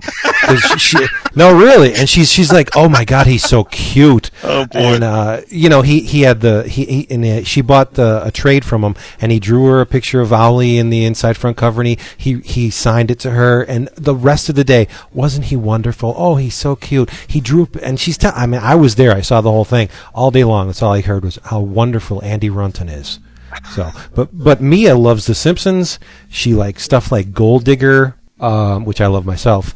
Um, she has this thing for manga. She loves Zelda, Naruto. I- If it's manga, she'll read it. Cool. Yeah, and she's eight. That's good to know. That's good to know. Uh, most That's- of the kids in the apartment read whatever I throw to them in their cage, with a chicken leg strapped and to they it. There and they go. eat it. They'll eat it afterwards. Uh, All I'm right. going- hey, I'm you know what? I'm go- oh, I was going to say I'm going to visit my nephews this week, and I'm taking them uh, Patrick the Wolf Boy and Teen Titans. And oh yeah, those are big too. So I'm looking. I'm looking forward to You mean getting Tiny. Titans, Or what did I say? Teen Titans. Teen, Tiny Oh, Titans. I, I'm keeping the Teen Titans for me. So but You're gonna they'll- give the Winick Titans uh, Ian Churchill issues with all the with uh, Starfire sh- nude in the shower. want them to read Nope. comics. I want to be invited back. Wait, Maybe I don't. So All right. Yeah. So we're we're pushing two and a half hours. It's a long one. I'm fucking tired. I can hear it in your voice. What? Come on. You, oh, you must got be me started exhausted. you guys just got me started drinking now. Damn it. Well, you can be on next week too. We'll do a Skottie part two. Awesome. David's going to be all bent out of shape. We had Skottie on, Why is and he that? and, because he wasn't here to share in the in the revelry. I'm gonna. Can I do? I'll do my David. It won't sound like him, but this is how it'll be. He'll be like, okay. it's just. I really enjoyed Skottie's art. the you know, Wizard of Oz is really. Uh, I really enjoy. it. It's just. Oh. it's a good book. oh, that's fucked up. Poor David's gonna be so depressed. when Yeah. he that. It's the slow regression backwards in time until we get to the very Oh, no. Beginning. David, I love. You, you know, I love. you know he's gonna he's gonna take that hard, buddy. Well, he come is. on. He. He's gonna talk Renee into getting the new broadband set up. no. and Skottie, He's you, you you got to he's you so got to stop. sneaky. You got to stop teasing us. You got to come back up to Chicago and uh, and make a return appearance on uh, on the other show. No, I will. I definitely. Uh, I I haven't been back to the city in a really long time. I need to. I need to come. The, I I came close the other day with Free Comic Book Day, but I was I was at the I was in Frankfurt. I was in a suburb, so You can't wear your pelts here, though. You can't wear what? pelts. All My pelts. outfits that you wear. You, you, I hope I can wear my sweatpants. That that's what I've that's what I've declined to out in the country. The guy that wears Turkey sweatpants every fucking day. I'm like goddamn Kevin Smith. well, in, in shorts and a trench coat. Yeah, in fucking in checkered vans. All right. Hey, thanks for joining us. In your travels, do yourself a favor and read Seaguy, Slaves of Mickey Eye. We should talk about that next week. Yeah. Yeah, we should. Okay, we will. Okay. Um, read. Uh, uh, we talked about it a little bit earlier. Uh, Love and Rockets. Yes. Oh, hmm. Mr. Wood. What, what is this segment? Uh, This read, is what, this this is- is what people should be reading. Okay. yeah, read Sherlock Holmes by Dynamite Entertainment. Ooh, that was Really? good. We should talk about that. this. Skottie, Uh, what should everybody be reading? Everybody should go read the four issue miniseries Lobo Infanticide by Keith Giffen. Art, Nice. art, and, Okay. art and story. All right. Oh my lord! Uh, read uh, Concrete Oh, and listen very to nice. Marvel Noise. I feel bad now that I made fun of David. very nice. sorry, sorry, David. Uh, Which Then listen to The Devil in Me, except don't expect there to be many more. There you go. all right. Hey, Tom, give us give us a spaghetti to, to, to lead oh, us out here. spaghetti, Spaghetti. spaghetti. Uh, it was uh, some kid around. I thought he was around working around in the back, and then it's a full-grown man jumped out. No, It's kind of creepy. yeah. but not everyone gets the spaghetti reference. Oh, spaghetti. Fucking lost. All right, people. Thanks for being here. Say say bye. Bye bye. Hi, David. Sorry. Sorry. Sorry, David. David, David, David, David, David. What's up, boys? It's Wood. It is Thursday afternoon, and as you guys know, I won't be there tonight to record because it is my lovely wife's birthday, and uh, got to do what I got to do. But wanted to leave you a message because there's so many comics that I read in the last week that I really did want to talk about, and I know that we'll never get around to talking about all of them next week and the weeks after. So, just wanted to give a quick shout out to Dynamite Entertainment for putting out two books this week that I thought really deserved some attention. Um, first one is Buck Rogers, Zero Issue. Uh, it was written by Scott Beatty, uh, pencils and inks by Carlos Rafael. Uh, for those of us that grew up in the 80s, we remember Buck Rogers as the Gil Gerard TV show. Uh, this is much different from that, much more uh, close to the, uh, I guess, the pulp uh, source material. But uh, the, the basic premise is the same, which is that Buck Rogers is a uh, an adventurer astronaut from our time that's uh, blasted uh, forward into the future and is sort of a man of the time, uh, but still a good hero. Uh, this was only 25 cents cover price, so if you didn't try this out, shame on you. Um, but the uh, story was fantastic, art was fantastic, and it uh, definitely, as a zero issue, did its job, and that it reeled me in. And I, for one, am uh, am going to be on board for the series, at least for the first arc, and give it a try. Um, so uh, props to them for that. The other one uh, was a, supposed to be an ongoing, but it looks like probably pre-orders weren't good enough, so they're making it a miniseries. But I still think it's worth your time, and that's Sherlock Holmes. I've always been a huge Sherlock Holmes fan. Read just about everything that's ever been written about him, by him, uh, by Arthur Conan Doyle. Uh, love, love, love the character, love the premise. Uh, this is a uh, miniseries uh, written by Leah Moore and John Reppion. Um, art, both pencils inks by Aaron Campbell. Uh, very, very beautiful stuff. Um, very realistic. Uh, great use of, of shading. Uh, the art is really perfect for the period. But this uh, starts off with a bang. It's basically uh, a Sherlock Holmes tale, but the the catch is, what if Sherlock Holmes was blamed for the murder, uh, and he can't explain how he didn't do it? So that's sort of the premise. I'm not giving away too many spoilers. They set you up with that early, and presumably the rest of the series will be seeing whether or not Holmes can get himself out of jail, and whether or not Watson and the other guys can help. So very, very cool stuff. If you like uh, Sherlock Holmes at all, I'd give this one a try. It's worth it. That's it, boys. Hope you guys have a great show tonight. And uh, Vince, hope your wife's feeling better. And also, a quick shout out to everybody um, in our community. Thanks very much for the well wishes uh, on Hallie. He will be missed. He was an awesome dog, and I really appreciate you guys uh, uh, giving us your positive thoughts. Take care, guys. Hey, boys, it's Wood again. I uh, wanted to give quick shout outs to a couple other books that uh, I would have liked to have talked about, but won't get a chance. So I'll just touch on them. Hopefully, you guys will talk about a few of them in greater detail. Uh, Dark Reign Cabal. It's a little anthology, I guess, setting up the uh, next phase of the Dark Reign. A lot of different writers, a lot of different artists. I won't go through that, but uh, overall, I enjoyed it.